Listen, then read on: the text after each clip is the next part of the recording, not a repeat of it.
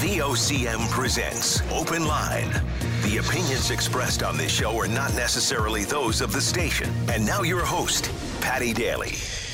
Well, as you know, if you've been listening for the last few days, Paddy is away. He will be back tomorrow, air travel willing, having a nice uh, break, celebrating a, a, family occasion. Paddy, I hope, has had a great time on his trip.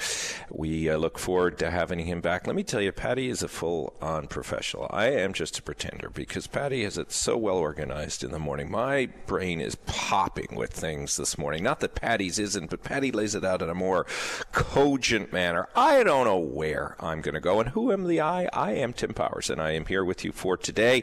Uh, and as I say, uh, Paddy should be back tomorrow. So, what's popping in my brain? Well, a whole bunch of different things. I have to tell you about my nemesis now.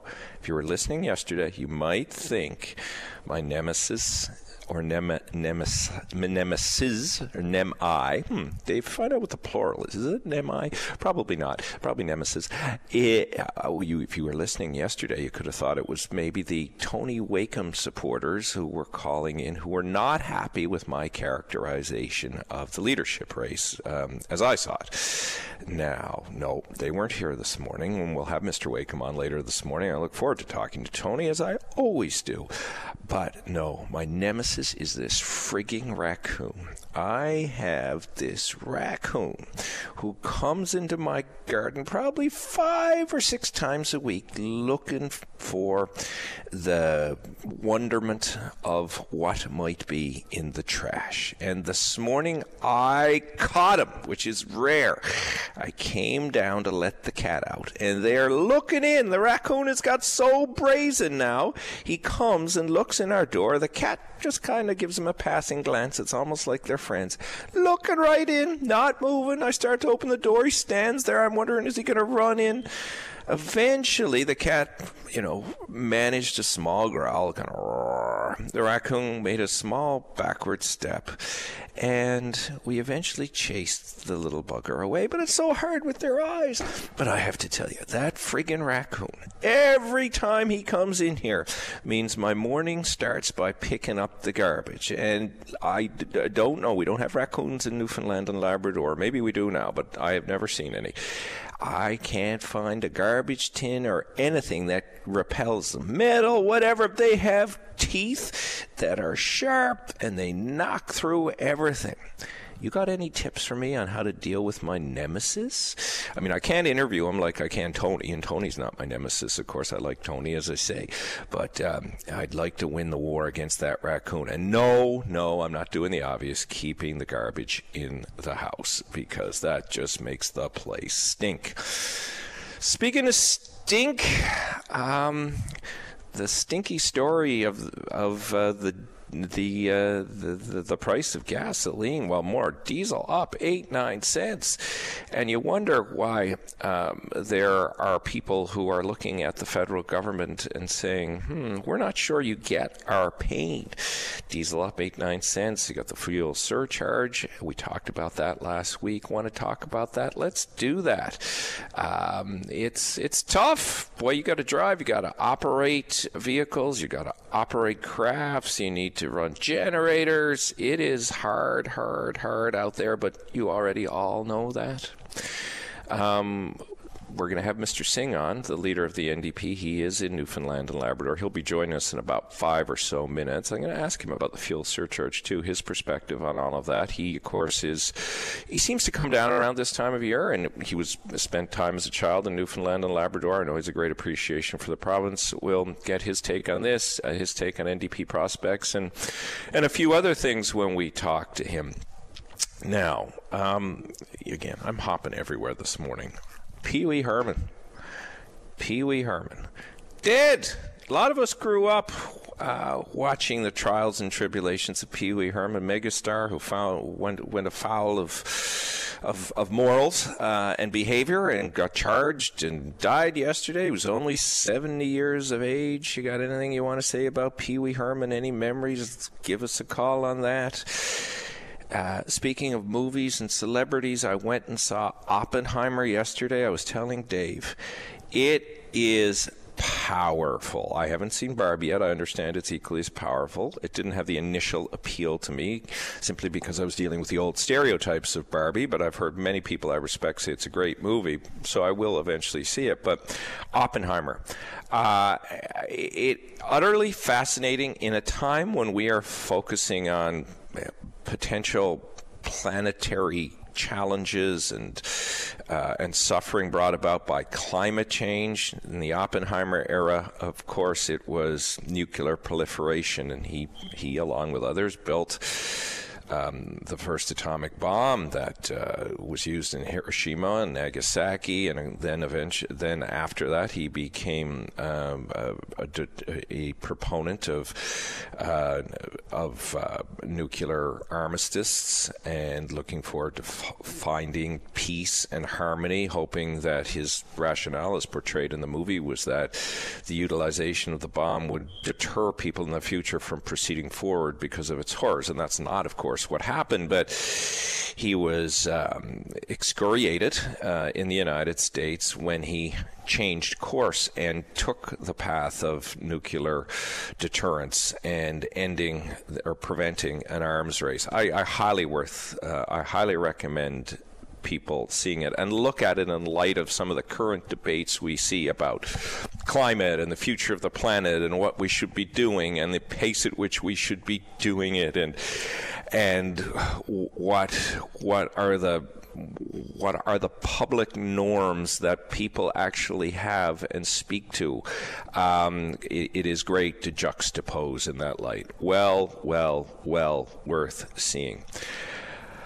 Speaking of seeing, uh, more in this case, hearing, uh, the stories this morning uh, from the interview that our team did with the, the chief medical examiner around the spike in cocaine deaths in uh, in the province uh, are jarring. I think, according to the news story, 11 people perhaps died uh, through cocaine use. You heard the wise words from the medical examiner saying avoid it. Uh, again, we appreciate, or I appreciate, not everybody can avoid it because of the addiction issues that they deal with, but it, it terrifying. It's it's truly terrifying in a pro- small province like Newfoundland and Labrador, 11 deaths potentially in the last little while related to cocaine. We're going to talk again today about addictions and mental health and, and the linkage and crime. I'm going to talk later this morning with Dr. Janine Hubbard um, in relation to the story we covered yesterday with uh, the, the, sad story of the death of Ben uh. Uh, we talked to Harold Williams about addiction. We're going to talk to Janine about what addiction actually is and what can we do. We're also going to talk to Dr. Adrian Peters from Memorial University about crime and its rise in Newfoundland and Labrador. All of these things connect. We're going to try and put a thread through that all. And most importantly, I want to hear from you on these issues. We had some really moving and powerful calls yesterday. And if I learned anything yesterday, because I got a lot of messages afterward, it's the calls from people who, who have gone through this or had a family member gone through this who encourage and build the will in others to talk about it. And talking is healing. Anyway, so much to talk about, so much to get to. A really full show this morning, made better by your calls. I hope there will be lots of them. I'm going to take an early break here on Open Line, and when we come back, I hope we will have the leader of the NDP, Mr. Jagmeet Singh, with us here on VOCM's Open Line. Time for a first break. Oh, welcome back to Open Line. Just before I go to Mr. Singh, I love that ad, the Tetley Tea Room by the Sea. Geez, next time I come home and go to Ferryland, I got to go to the Tetley Tea Room by the Sea. Good branding. Of course, all you other sponsors do great branding too. Don't want to get in trouble with that today. All right, as mentioned, please now to have uh, the leader of the NDP, Mr. Jagmeet Singh, with us. How are you this morning, my friend? Doing very well. Thank you very much. Uh, full disclosure now, I think you know this already. I do a panel every Thursday with Mr. Singh's brother in Toronto, who himself was an NDP uh, member of the provincial legislature, and like his brother, has a great passion for uh, for many important issues uh, in this country. And like his brother, also talks proudly of his time in Newfoundland uh, and uh, Labrador. Enjoy doing that with your brother Gurratan. how is it? it to be back home in Newfoundland and Labrador? You've uh, you you come often. It, it's true. I come often, and it's really it's really great to be here. We we had a great meeting, nominated our candidate in St. John East. We've got uh, great excitement with the with the party volunteers and activists, and it's been really great to meet people. I've been chatting with lots of folks in and around the city, hearing their concerns and hearing about some of the things that we need to focus on, and then sharing some of the solutions that we have. It's been really great. One of the things I'm sure you're hearing about, and let's start there, and then we're going to get into St. John's East. But let me start on the fuel charge. You will you you will know that, sir. Uh, I talked about to the Prime Minister about it last week. It's a big issue in Newfoundland and Labrador. You know, the four Atlantic premiers have asked for some relief uh, from the federal government because of the regional differences of applications. Three times the impact here in Newfoundland and Labrador and the rest of uh, Canada than Ontario and Quebec. What's your your view on how the federal government should handle the Premier's query for some relief on the fuel service charge. Yeah, first acknowledge that there's been a, a recent uh, increase in the cost of diesel and, and home heating fuel, and that's that's a really big deal given that's one of the primary sources for heating homes in Newfoundland and Labrador, as, as your listeners and, and you know really well. So it, there is a big impact. Uh, we've called for lifting or, or getting rid of GST and HST off of home heating, something that actually Jack Layton campaigned on when, when he was leader. Mm-hmm. And it's something that I believe in. It's something we need to do. It would provide immediate relief. It would get that uh, that some of that that burden off people's shoulder. And we've made this decision to waive GST on essentials. And in a country like ours, home heating is an essential. It's something that we can't do without. And so that would be one way to provide immediate relief for people. That would happen immediately. It could be removed very quickly, and it would be permanent. Uh, and would you, so you do view that as a potential permanent solution? That would not be something that is temporary because others have talked about temporary measures. That if the NDP were in power, that's something you would do on a permanent basis? Yeah, that's a permanent. Uh, that would be a permanent solution uh, that would relieve some of the pressure. We've made that decision to waive GST, like I said, on other essentials, mm. and and I would make the argument that home heating is an essential in a country that has long and cold winters like ours. Uh, the other thing we could do that would provide some relief is to give people really meaningful grants so that people could switch their, their home heating to something more affordable and something that would allow them to bring down their costs. That that's something that could could happen, but for a lot of people, they can't fork up the money that's required to make that change. They would love to if there was something available that's more affordable to heat their homes. But if the cost is prohibitive, it's so high, then people can't really use the alternatives that might be more affordable, that might engage in renewable energy or other sources of, of heating the home. Yeah, the, the uh, thank you for that. The, the, the argument that some of the people who know this really well would make, and one we've made to the prime minister, one that w- was made to the prime minister here, and I think the premier's made to the prime minister, is that the fuel surcharge deals with the producers, and you, to be fair to you, have been an advocate of the wealthy corporations uh, not uh, redistributing their wealth in a manner that benefits consumers and provides them a relief. The other challenge, of course, as you know, in Newfoundland and Labrador, we don't have the bigger competitive market that you do in BC, where you represent, in Ontario, where you're from. Uh, do you have other thoughts on just the broader principle? And then I promise we will get to St. John's uh, East and, and your tour to Newfoundland and Labrador. But do you have other thoughts on this issue of regional variance and how we apply climate uh, policies so that, yes, we do reduce our climate footprint, but at the same time, don't impact significantly economic opportunity for people? Well, th- there is there is a clear uh, regional difference across the country. Different areas are impacted differently, and so that means we need to be sensitive to that and have a, an approach that recognizes that some of the, the solutions uh, I think we laid out would, would be beneficial. If you've got a solution, it's going to disproportionately benefit those that have been harder hit. So, so having the GST off of home heating will help those that, that feel it more. So I would argue it'll, it'll help Newfoundland and Labrador more. But in addition, I think there there's a good good case. We've been making this case for a while, and other countries have actually done it for oil and gas companies that have made what's been record profits over the past uh, couple of years they they are not paying their fair share, and there is a there is a way for us to redistribute that that would benefit those that have been harder hit by that that uh, record profit setting uh, for these these companies, and then redistribute that in a way that helps out those that have been harder hit. So helping out folks that that feel the the pressures of not having competition in their markets, having uh, higher costs or costs that impact them more than other communities. So those are some of the things I think we should absolutely look at. And we've long been calling for what the United Kingdom put in, which is uh, an excess profit tax on the on the oil and mm-hmm. gas sector to redistribute some of that the record-setting profit that they've made to benefit the actual people that are being impacted.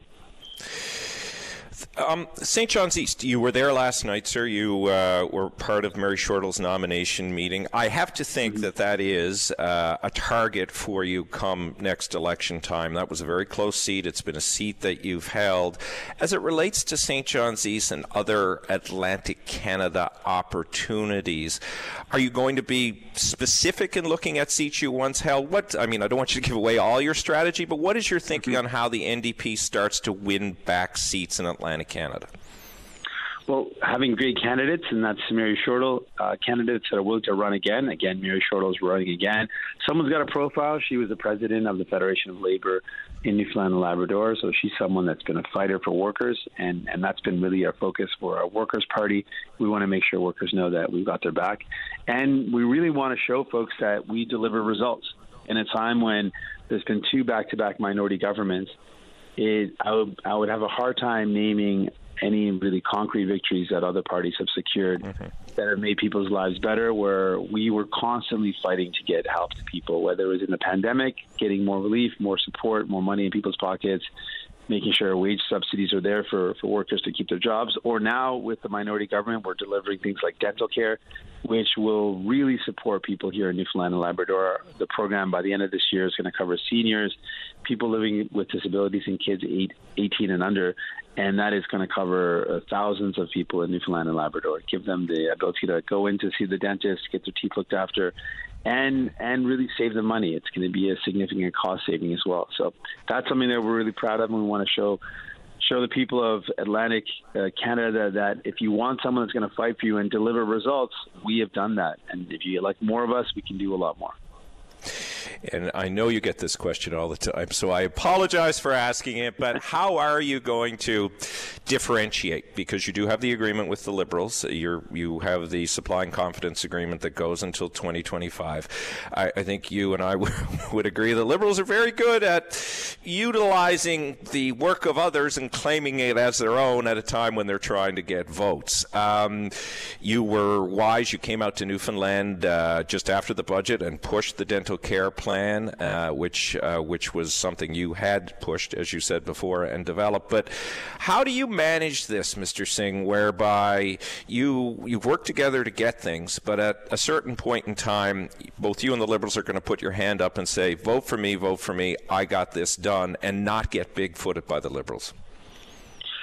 That's a that's a constant question, and it's a it's a fair question. I think it's clear in this case. There's just a lot of examples and a lot of evidence that this is something the Liberals would not have done but for us. We can point to uh, their votes where we put this idea forward two years ago and they voted against it. We can put um, the evidence that we ran on it two times in a row. And the proof will be in the pudding in the sense that people will have it. By the end of this year, it'll actually be up and running. And we can show the Liberals would not have done it. They voted against it multiple times.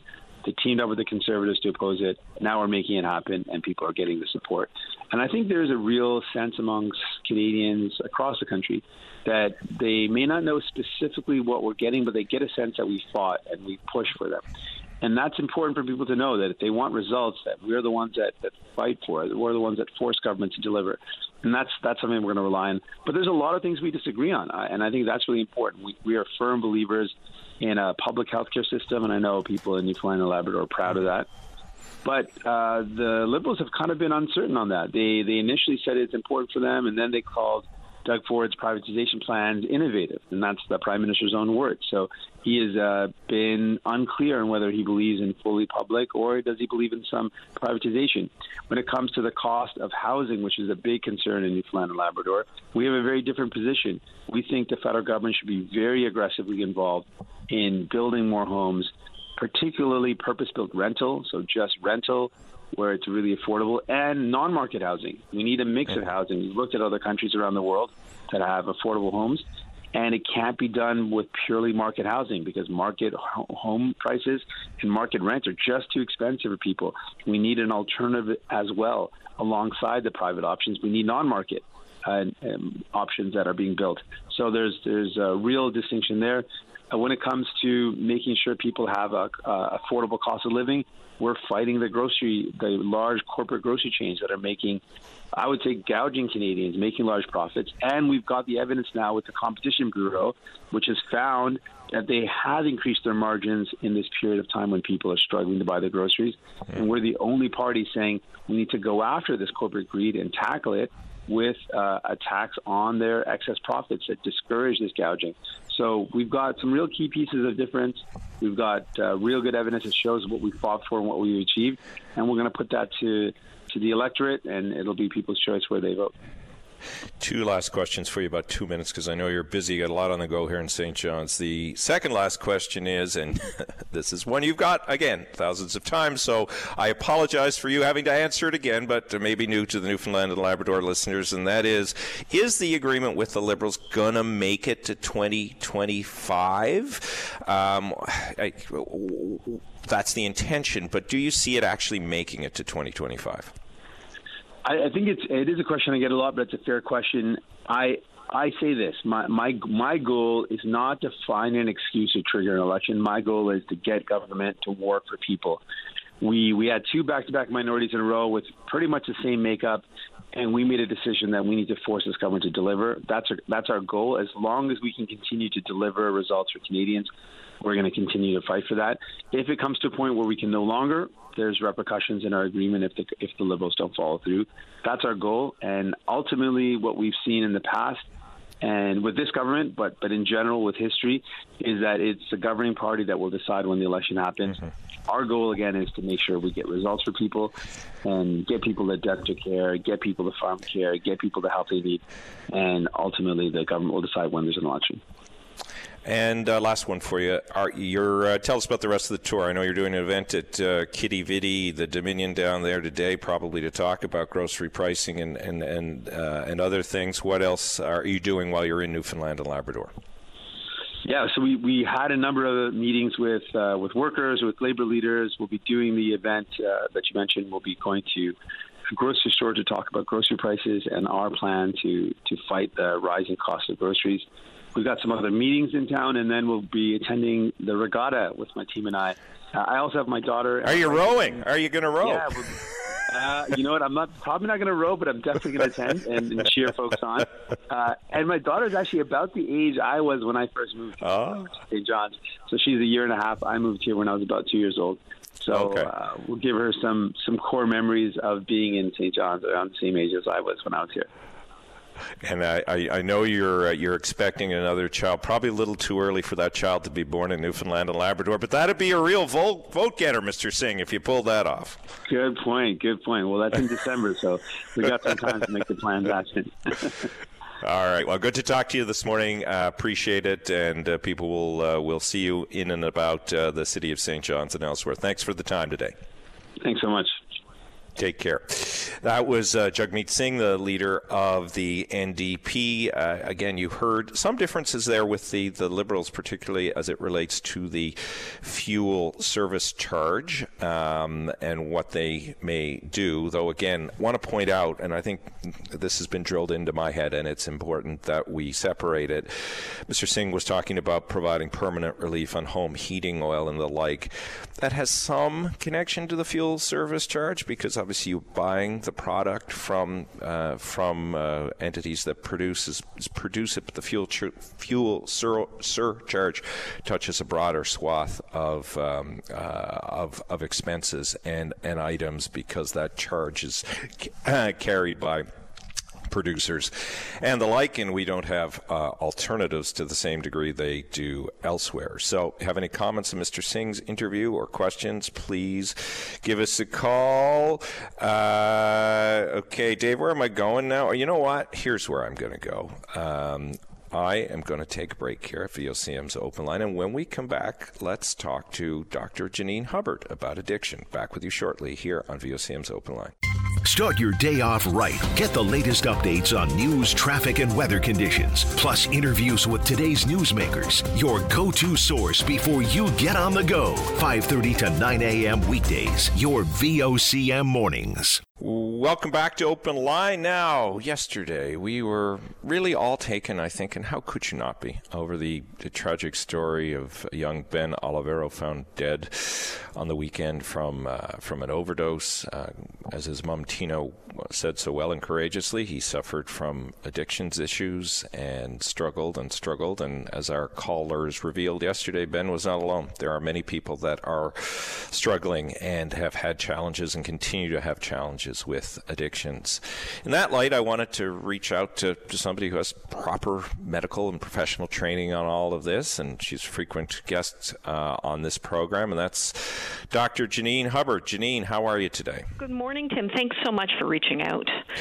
Yeah, I thought it. Look, uh, a lot of people talk about addictions. A lot of us think we understand addictions, but I wanted a professional to give us the, you know, the 101 on what addictions are. So, what is addiction, Janine? Um, well, and again, certainly I have colleagues who can speak in much more depth on this. Um, but um, I think, first of all, it's really important to remember addictions can happen to any of us. No one sets out to become addicted. Um, it's often a very slippery slope. Uh, it can be something like you've had surgery and you were given some pain medication.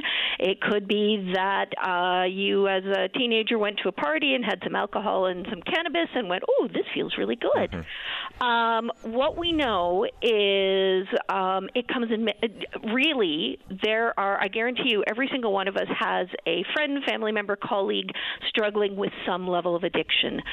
So um, the fact that this uh, conversation is happening and is people are being really open about it is extremely important, um, just because of the amount of stigma that goes along with it. But essentially, um, an addiction is, um, and keeping in mind we're talking about substance use here, but it could be gambling, it could be shopping, it could be gaming, it could be porn. Like it's anything where when we uh, consume it, we feel better, it makes us feel good, and or it helps us escape from pain or it numbs feelings. And the and I mean we all engage in activities that do that from time to time. Mm-hmm. The difference is um, when it starts to be happening at a frequency and an intensity that it's interfering with life. So it's causing us. Ne- it's not just you know a temporary. Oh, I've had a really rough day and I'm going to have a glass of wine mm-hmm. and veg out with TV TV. It's starting to interfere, and you see people building up a tolerance so that what once was able to kind of meet the needs in, you know, that need increases and it increases and increases. And that's where you see people who might have started with something, um, as was described here, you know, as um, maybe some cannabis or some tobacco, where it then escalates because the physiological and psychological needs aren't being met with the current dosage. Uh, focusing on usage, more alcohol and drug, and again, appreciating this is not your precise line of expertise, but you are a trained, yeah. you, you, certainly know it better than, than, I do, and most of the listeners, I suspect. Um, how come, because you often hear this, it is difficult with an addiction just to go right off it. We have all heard stories of people who suddenly go cold turkey, and God bless them, whether it be on alcohol use or drug use. But uh, why can't you just turn it on and off? Oh, that would make life so much easier, wouldn't it? Wouldn't it? Um, yes. Partly, um, and I mean, we know that there, like I say, there's a physiological tolerance that can build up, as well as psychological. But the main message that I want people to leave from is addictions don't just occur in a vacuum.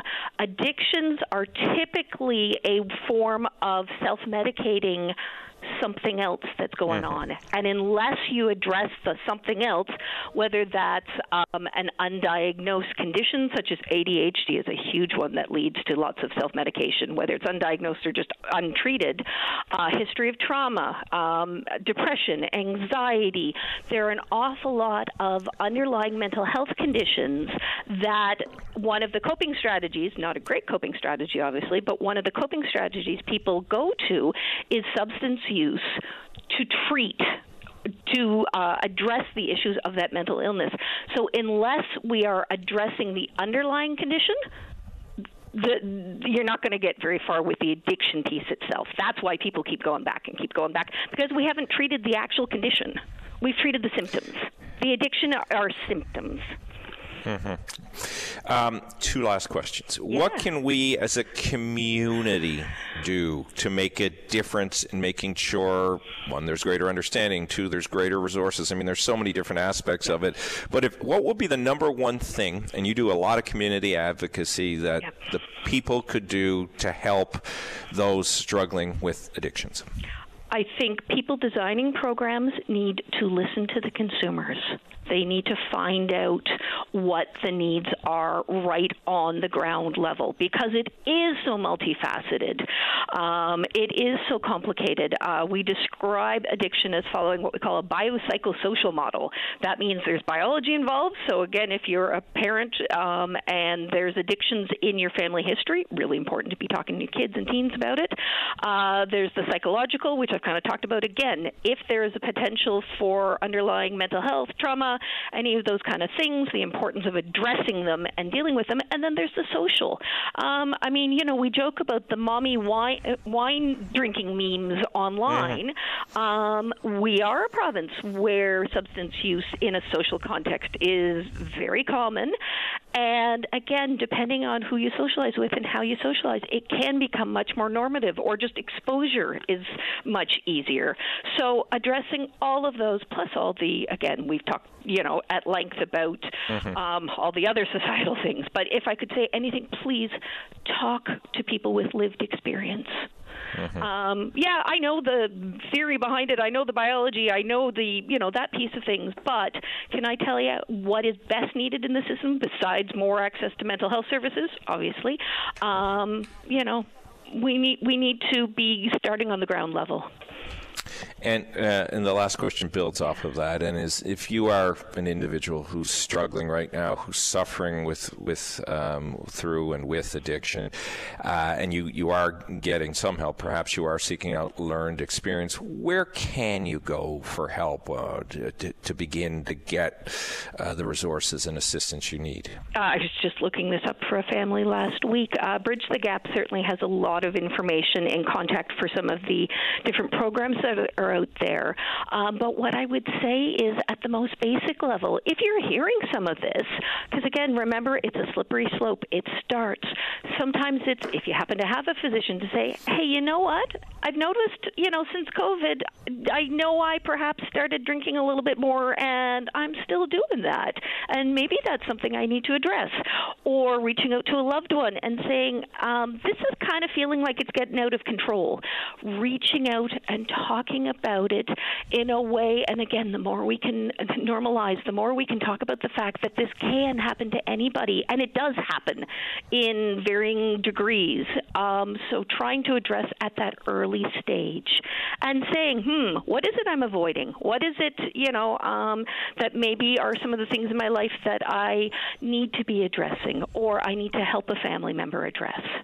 And the first step, I mean, they talk about it all the time, but it's reaching out and asking for some help. Mm-hmm. Can't uh, can't say uh, or reinforce that point enough. Uh, thank you, Janine. Always appreciate your time, particularly on uh, on issues like this one that are so in our faces right now, and uh, we need to seize the moment of tragedy to help educate and, and empower people to, to get the help they need. Thank you. Well, thank you for using the show to um, uh, for that format. Thanks, Tim. All right, thanks. Dr. Janine Hubbard uh, giving us some insight into the challenges of addiction. Now, we're going to go to Bernadine Bennett and Glenn Brown, the Mary's Shipyard uh, Families Alliance. Pardon? Oh, they're gone. Huh? No, we're not. oh, there, there you are. Okay, are you there, Bernadine and Glenn? I had two people speaking in my uh, my ear. Are you there? Yes, we are. Uh, you're with the Marystown Shipyard Families uh, Alliance. Uh, you want to respond to something the chief medical examiner said today. Go uh, ahead. Yes, we did. Tim, thank you very much for uh, allowing us time on your show. Um, we are the co-chairs of the Marystown Shipyard Families Alliance Incorporated, and we represent occupational disease uh, claimants from the Marystown shipyard, uh, the workers, and the families. And uh, we wanted to, we were listening to uh, Dr. Denic and uh, our Health Minister, Tom Osborne, concerning obviously the, the crisis with the uh, drug problem in our province, and we absolutely sympathise with those families and, and the situation there. Um, when it comes to um, deaths with no ex- with uh, not enough attention being drawn to it, we we want to discuss that on the level of uh, what we do, which is represent uh, sick and injured workers. To date, our group can can um, can account for 225 deceased members from the Marystown shipyard. Oh my um, goodness! Absolutely, and we we also represent over 140 now claims of uh, occupational disease claims through our group alone, um, and that's either a sick worker or their family. Um, a year ago, we took our concern to the chief medical coroner, Dr. Denic, uh, about those large number of deaths coming from one work site, and we were told that um, because those deaths were not registered as occupational disease, uh, there would be no investigation, and um, we we'd like to speak a little bit further on that and why that that is happening, and so can can add add further to that. Thank you. Yeah, like um, deaths are deaths. They're all they're all mm-hmm. serious. Um, we we um, reached out to occupational health and safety. We met with them. We also reached out to uh, the chief coroner and the chief medical officer for the province. Now, the chief medical officer never responded. Uh, the coroner uh, stated that these deaths were not registered. Uh, the other places that we reached out to was Memorial University because. Memorial University has partnered with Safety Net. Or, uh, Safety Net has partnered with OHCOW in Ontario to um, look into the occupational disease deaths uh, in this province. The concern with that is the coroner's response that these deaths were not registered um, causes concern because how are they going to investigate disease deaths that are not registered? The other concern about that is that we've been working with uh, Workplace NL um, since 2006 um, in regards to the disease and deaths coming out of the Marystown shipyard. Mm-hmm place. Now, there's been 13 environmental assessments done on that shipyard. It's been indemnified by the government three times. The companies are protected from the said presence of the known contaminants of the shipyard, yet the all the entities in this province that are governed to protect these workers are silent. Um, we have been advocating to to Memorial University, uh, the government, to come to come here and investigate why these deaths are occurring. The the conclusion is why would Memorial University and OHCOW ignore such a contaminated worksite? Um, it all points to these indemnification agreements. I don't know if you ever heard of Grassy Narrows. Yeah, oh, I'm very familiar uh, with Grassy Narrows. I, well, I, would just say it, shipyard. Go yeah. ahead. No, you go. You go. you know this this shipyard is a mere example of Grassy Narrows.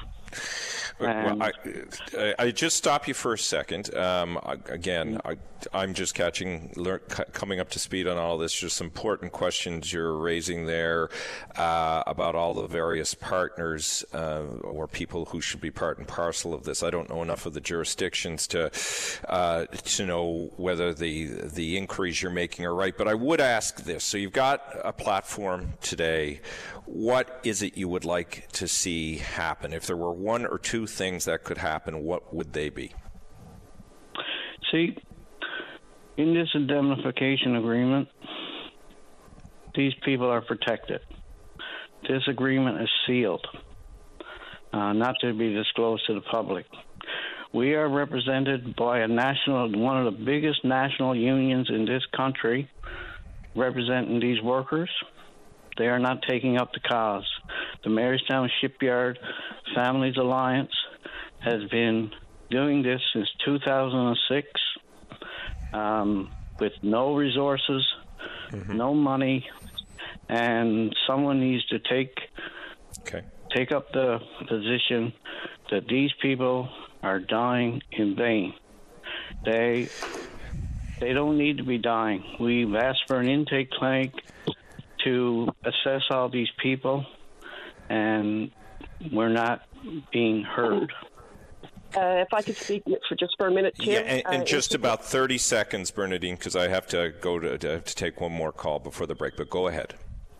In 2014, our group put together a 300 page document uh, report concerning the exposures and the hazards and the disease outcome from a shipyard as like from the Mary Marystown shipyard and under the guidance of an occupational disease expert.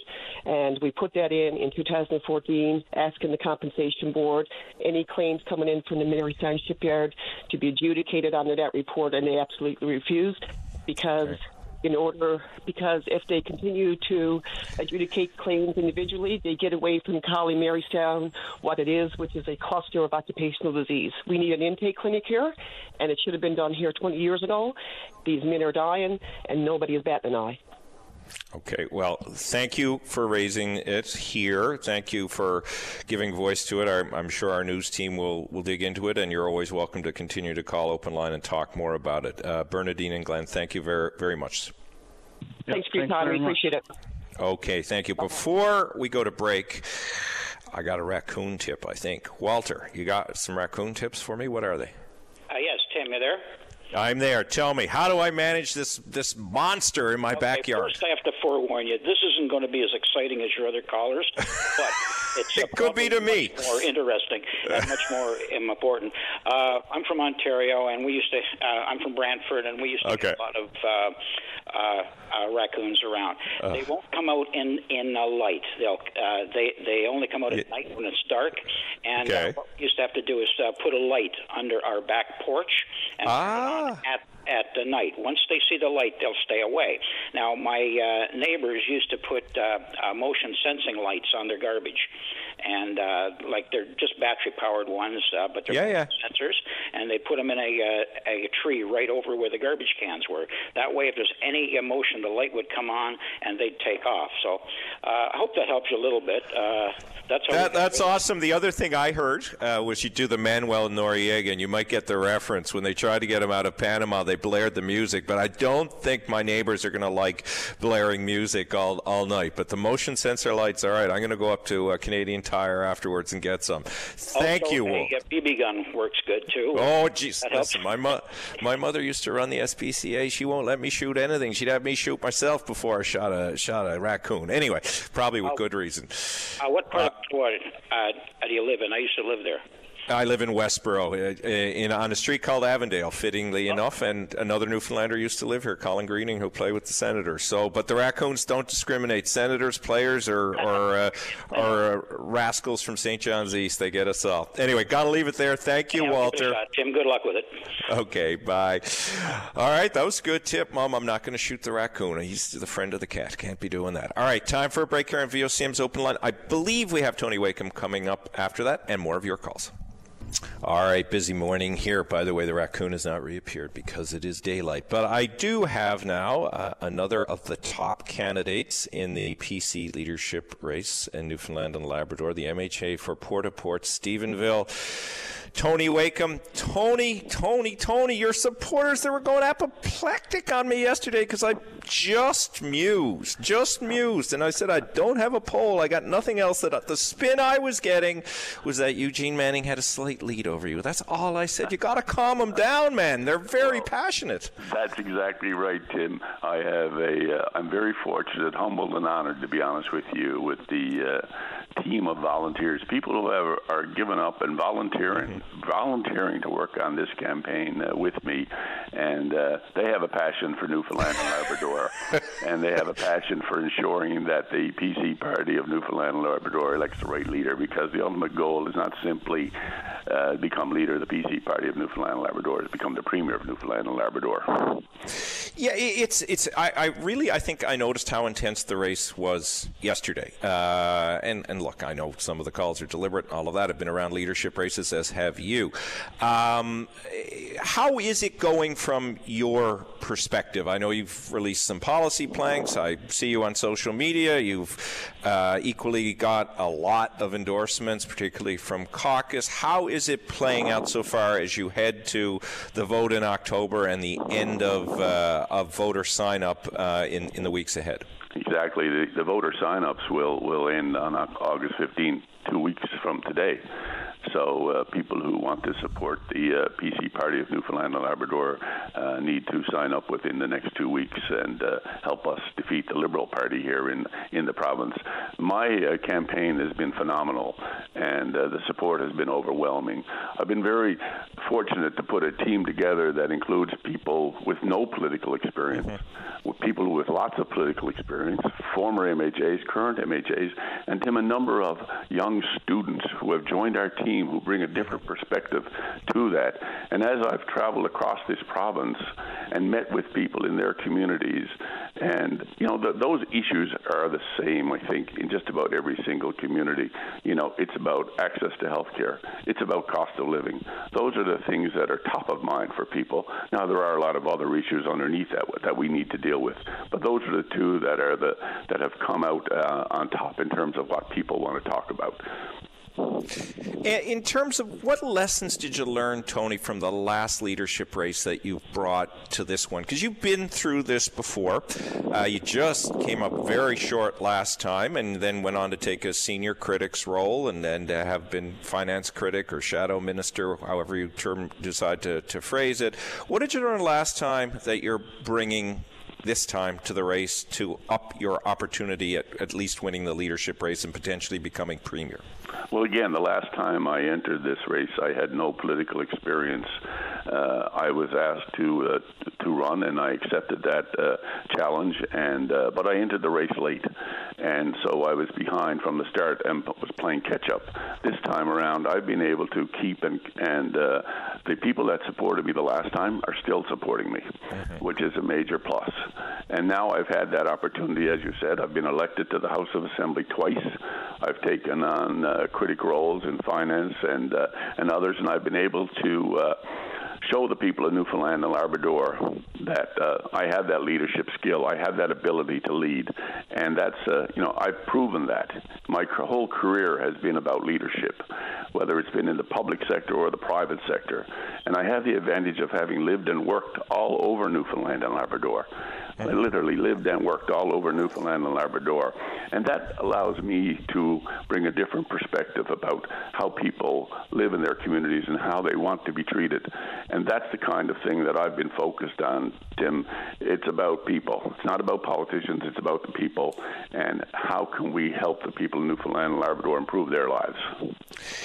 Help me with this one because a version of this leadership race I've been given, and again, I say to people who are listening, and you've been through a couple now, I've been through numerous leadership races, and there are always narratives that people push. Some are true, some are, are verging on truth, and others are outright myth. So tell me where this fits. The version of this leadership race that I have heard is that um, you, as you've described, have a support of a lot of your caucus mates, a lot of established party workers, whereas uh, Mr. Manning has the support of you know a younger outside contingent who want to make change, uh, and that there's this divide. And again, I have no idea if that's true or not, Tony. I'm not as connected to the PC Party of Newfoundland Labrador as I wanted to. Where does that story fit in the realm of truth?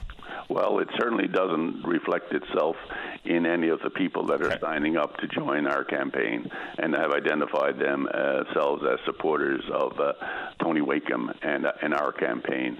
As I said, we have a number of uh, young people who have joined, directly joined our team, and we have many, many more who have signed up to support us and continue to sign up and support us. So I don't see that divide. I think this is about choosing the right leader in the right time, choosing a leader with the experience to get things done.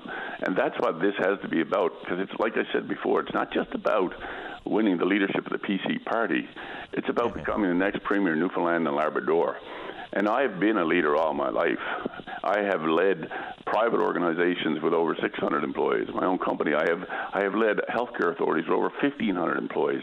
As you said, I've been elected to the House of Assembly twice now. I've also been elected as president of the Provincial Basketball Association. I've been elected president of the National Basketball Association. I bring those those skill sets to be able to build teams, and that's a proven skill set that I have you know, I'm as comfortable in the boardroom as I am in the kitchen. And Tim, as an athlete, you know yourself. It's not just about the leader, it's about building those teams because you cannot win without a team. Uh, no, that is most certainly true. And uh, I also know, as you do, and we talked about this before, leading a national sports organization, it's not for the faint of heart on any any day of the week. La- last question for you. It's the same one I asked uh, Eugene, and it, and it is, and you've touched on it, but I'll give you a minute maybe to, to wrap it up. And that is what what does what would Tony Wakeham be, or what would he bring to the premier's chair? I will bring a government that's more open and transparent than any government we've seen in the history of the province of Newfoundland and Labrador because I believe that it is the people uh, who make the decisions around what we should or shouldn't be doing. And this too much secrecy in government right now. There's an opportunity here for us to do things differently. I believe that it should be about people, not about politicians.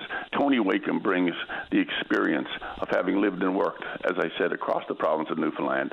I have been there. I have been a leader. I am a leader. I continue to lead, and I will continue to lead this province in the direction where I believe the people of Newfoundland want to go. That's a vision vision which sees us as a healthy, prosperous Newfoundland and Labrador, where life is affordable, healthcare is accessible, and no opportunity is left untapped. And Tim, no one is left behind.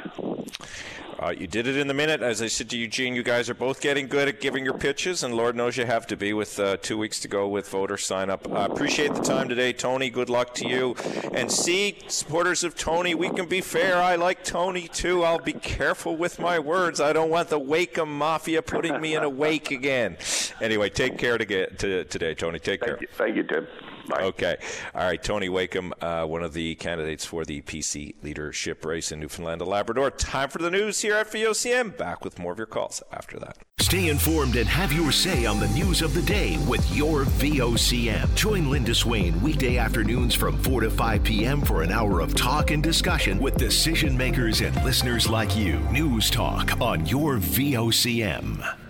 Welcome back. Well, yesterday, one of the stories that caught my attention, and no doubt yours, was the state of the crime rate in Newfoundland and Labrador rose 4% last year, but 13% from 10 years ago. So, to dive into this a little bit and, and, help us navigate it, I am joined and happy to be joined by Dr. Adrienne Peters, an assistant uh, professor, undergraduate director of criminology, Department of Sociology at uh, Memorial University, board chair, FAST Newfoundland, peer support coordinator, Seventh Step Newfoundland. Uh, Dr. Peters, good to have you this morning. Good morning. How are you? Uh, I'm okay, thank you. Um, but I, I, am kind of scratching my head about the, the, the, crime data. Some of it is not surprising to me, but let's dig into it a little bit. So uh, it came from Stats Canada. It's their crime activity index, I believe it was called. What is that? So what is it looking at? What, what crime is it looking at? And that's really, I think, where we need to start asking the question. So, this is police reported crime activity as um, highlighted in the report and as stated in its title itself. So where we get our numbers from in Canada and that we then use in Newfoundland and Labrador, these are all official crime statistics. So these come from our police, the courts, and corrections, and these specifically are police based only. So these are activities that are being reported to the police, the police are responding to, following up on, and uh, um, investigating and are asking questions and finding out there is a case um, to move forward with and then to lay a charge. And so, obviously, the unreported crime is not can uh, is not part and parcel of that data. Any idea on what the unreported crime might be? Is there any way to extrapolate or, or, or enumerate what that might actually be? Yeah, and so that's where we look to unofficial types of data and, and research to, to kind of assess what's going on behind closed doors or, or that dark figure of crime, as we call it. So oftentimes people don't want to report things to the police, mm-hmm. um, maybe as a result of changing dynamics with the police and trust, maybe coming from another place where there's lots of corruption in the legal system, so they don't want to report it to the police, but they're still uh, maybe experiencing certain um, incidents. We see that a lot with sexual assault, especially mm-hmm. among women, underreporting of certain incidents among children. Um, and it kind of can really vary, but we see a lot of sexual assault, and we also see it with certain um, historically marginalized groups, may be less likely to also go to the police seeking help or assistance. So, when we look at the the, the data and comparative uh, data is so very important. I think we were the national crime rate was up by two, and we were up by four what explains that uh, anomaly, uh, or is, or sorry, that's not an anomaly. What explains that? What, how, how do we, how are we higher than the national rate? That seems strange to me because again, I, I live, I'm currently in Ontario, and I see the, the, see the actual stories of crime here. I see the stories of crime in British Columbia. I mean, it all comes back to the reporting, I guess, does it? A lot of it's reporting, and it all it comes down to the priorities of the police as well. So keeping in mind that because this is all okay. provincial and territorial, that police make different decisions about what they're going to prioritize given the ongoing needs, but also the ongoing resources they have available to them in a particular area. So that's also going to dictate what they're seeing and what they're responding to. Um, but if you look at the numbers, two and four percent, I mean, those are so small to begin with, and especially compared to one another, they're not really that significantly different. Um, I think what we really need to take away from this, though, is that our province is changing. We are a dynamic place. We are growing. It's ex- there's exciting changes happening here.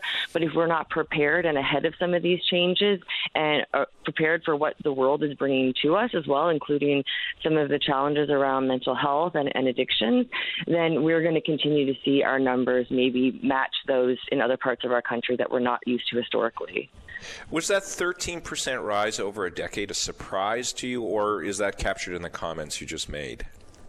I think it's really captured in the comments I made, and and this just goes back to the fact that Newfoundland and Labrador has historically been so so safe and has had such a low crime rate that any change in these numbers, we're go- they're going to look um, much bigger than they actually are. And Stats Canada kind of talked about that, whether these are absolute or relative comparisons, mm-hmm. which is important to look at. But still, we are seeing changes here. If you, if you look at the baseline that we're coming from, where we started, it's so so so low that we're going to naturally have some some changes to these numbers that shouldn't really necessarily be alarming, but should certainly uh, raise some questions for our community members, our government, and our justice system. So on that, I mean, we can all look at data, we can pick apart data, that part and parcel of, of what you do professionally. But at a base level, people want to know are they safe or not safe or less safe than they were? Where are we on the the human identification of being safe in Newfoundland and Labrador? I think that's a question we all have to ask our, ourselves personally, and ask mm-hmm. ourselves even what that what that means to us. What does safety mean and look like? Um, and I think it's concerning because a lot of the offenses that we're seeing being reported are related to um, so property related offenses. To me, that that screams addiction or, or substance related needs. We're seeing intimate partner violence or domestic violence and hate based, gender based violence um, rising. That's screaming to me that we really need to ask people how are you in your relationships? How are you at home? Um, how are you managing some of the stressors in your life currently that you're being that you're experiencing. And then we're also seeing numbers associated with homicide, which for a lot of people, that's where the fear and anxieties really, I think, begin to rise. But a lot of the homicides, again, unfortunately, are going back to looking at intimate partner violence and then as well as organized crime related incidents. So these are all relational based activities. And we don't always think about organized crime or gang activities as relationship based, but it is. And so if you look at these interactions and dynamics, whether it's with an intimate romantic partner, in a family home, or in an organized crime group, we really have to understand those people, those dynamics, those systems to then be able to get at the root of some of the violence and the danger that's associated with those activities. Last question for you, uh, and that is so policymakers obviously respond to data, they look at data in great detail. What should policymakers be looking at now with this new data table? We really need to start bringing together community members um, and individuals and folks who have lived experience and expertise, just individuals at all levels. Um, quite frankly, we also need to shift our definitions of what constitutes crime today and how we're responding to it and or who is responding to it. Um, a lot of this is rooted in substance use, addiction, mental health, psychological health, all those pieces. So for me, it's really calling on our government governments at all levels, municipal, provincial, as well as federal, to work together to provide funding to our communities because it's the community that holds the knowledge and the expertise in all of these areas. They just don't hold the resources or the power. And so it's it's governments calling on community members and community groups, organizations who hold that expertise, who hold the connections to those with lived experience to bring everyone together to a table to start speaking about what is crime, what is safety, and what do we want this to look like moving forward together, I think. Really appreciate your time, Dr. Peters, today. It's so nice to be able to dig into the data and get some interpretation from somebody who studies this, what it's all about. Thank you for joining us this morning. Greatly appreciate it. Thank you so very much for having me and have a great day. All right. Thank you. That was Dr. Adrienne Peters from uh, Memorial University. Time for a break here on VOCM's Open Line. Back with you after this. Uh, welcome back. Uh, I'm going to thank this gentleman for his patience. Glenn Royal, he reached out to me uh, last night, uh, and he's been uh, politely waiting as we've gotten through some other calls. Glenn, of course, is a mental health advocate and uh, has been recognized for his work in this field. Glenn, you wanted to reach out, I think, after some of the discussions we had yesterday and are continuing this morning about all manner of mental health and wellness and crime challenges. welcome to the program. Yes, good morning, Tim. Thank you for the opportunity to uh, continue this uh, very important discussion. Um, I'm going to make a statement here. Um, sure. uh, former uh, media mogul Ted Turner made a, uh, a statement uh, back on an interview with Larry King in the early 90s, said that you either lead, follow, or get out of the way. And I kind of bring this up from the vantage point that the issue around the homelessness, the addictions, uh, the mental health issues, the crime, the cost of living, you know, uh, domestic uh, violence, you know, so on and so forth, goes back to the issues of social determinants of health. And I know the great work Dr. Pat Parfrey and Sister Elizabeth Davis done with the Health Accord. And I think it's time for uh, the, the Furey government, as well as other governments across the country at all, to really emphasize and put the focus on that. As somebody said to me a while ago, you can walk and chew gum at the same time. And one thing in social determinants is around education. And I think from the work that I've done over the years in the advocacy is that I think once kids get up to the age about uh, grade six or so at all, not everybody's deemed for academia a lot of them can do trades. A lot of them can go in and do, you know, entrepreneurship. I think should also be very much pushed throughout the school system at all, because I think former uh, child youth advocate Jackie Lake Kavanagh has said uh, if kids miss a big chunk of their grade six education, they're highly unlikely to actually complete high school and go on to post secondary or get engaged in the workforce. And I think that's something that we really need to focus on. And the other piece of the uh, the conversation as well, Tim, is around this issue around basic income, because a lot of people say that you know you give people money, you know they're going to become lazy, and it's been proven in other jurisdictions like the Scandinavian countries is that when people are actually given enough to have their basic needs met, they actually go back and improve their quality of education and they contribute back to their community and get better jobs. You raised this so very important question of social determinants of health. Um, maybe explain to people again what they are, because I think what happens is we hear the phrase, we know aspects of it, and then the reason it doesn't necessarily get policy support is because it's so multi layered. So you've talked a little bit about education. What, what, what will be some of the other economic or other, but what will be some of the key social determinants of health? Well, I think the most critical one is income. Uh, other one would be the housing, because I know we're dealing with a housing crisis, not just in this province, but across the, the country. Uh, education and employment is also part of it, as well as the dynamics of being engaged in the community. And I think that's something that the pandemic had really started in the beginning is that like when we were all locked down in the beginnings of the pandemic, we were all there for each other. And I mm-hmm. think as we've come back out of this, I think due to the fact of the financial stresses a lot of people under, relationship stresses that people are under, people kind of scattered and went back to their normal operating in terms of, you know, I'll take care of me and we don't really care about each other. And I think it's the perspective that government, community, business sector, uh, faith-based organizations all need to start to come together to try to tackle this because if we don't, as I've said to uh, you know uh, many other media interviews, Tim, is that like this is not just going to be a health crisis, but this is going to be a public safety as we're seeing that's being played out in in our communities across the country. So, look, you know the healthcare debate, uh, which the ABEX poll we did last week.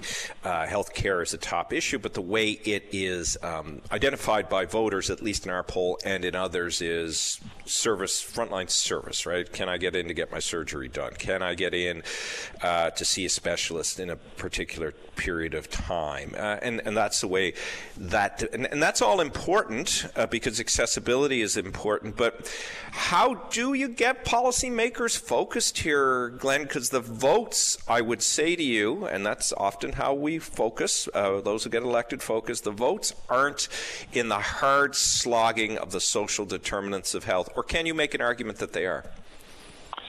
Um, it, it, can be, Tim, and I just think that I think if everybody really engages with their their politicians and potential candidates to say that, look, enough is enough. I mean, uh, my condolences went out to my dear friend Tina Olivero last uh, yes. uh, yesterday for, for, for losing her, her dear son Ben. And it's like it's time to look at a different direction. So I go back to that statement that Ted Turner made: is either you lead, follow, or get out of the way. And I think maybe it's time for people to get out of the way and, and get out, uh, get out of following and actually leading. I think we need, as like Tony Wakeham made a statement this morning on your program and all, we need a new thinking. We need a way to make things better. I know they're difficult decisions to make, but I mean, if we're continuing going down this road of not making change in policy and legislation, what sort of outcomes? We're not going to make different outcomes, are we, Tim?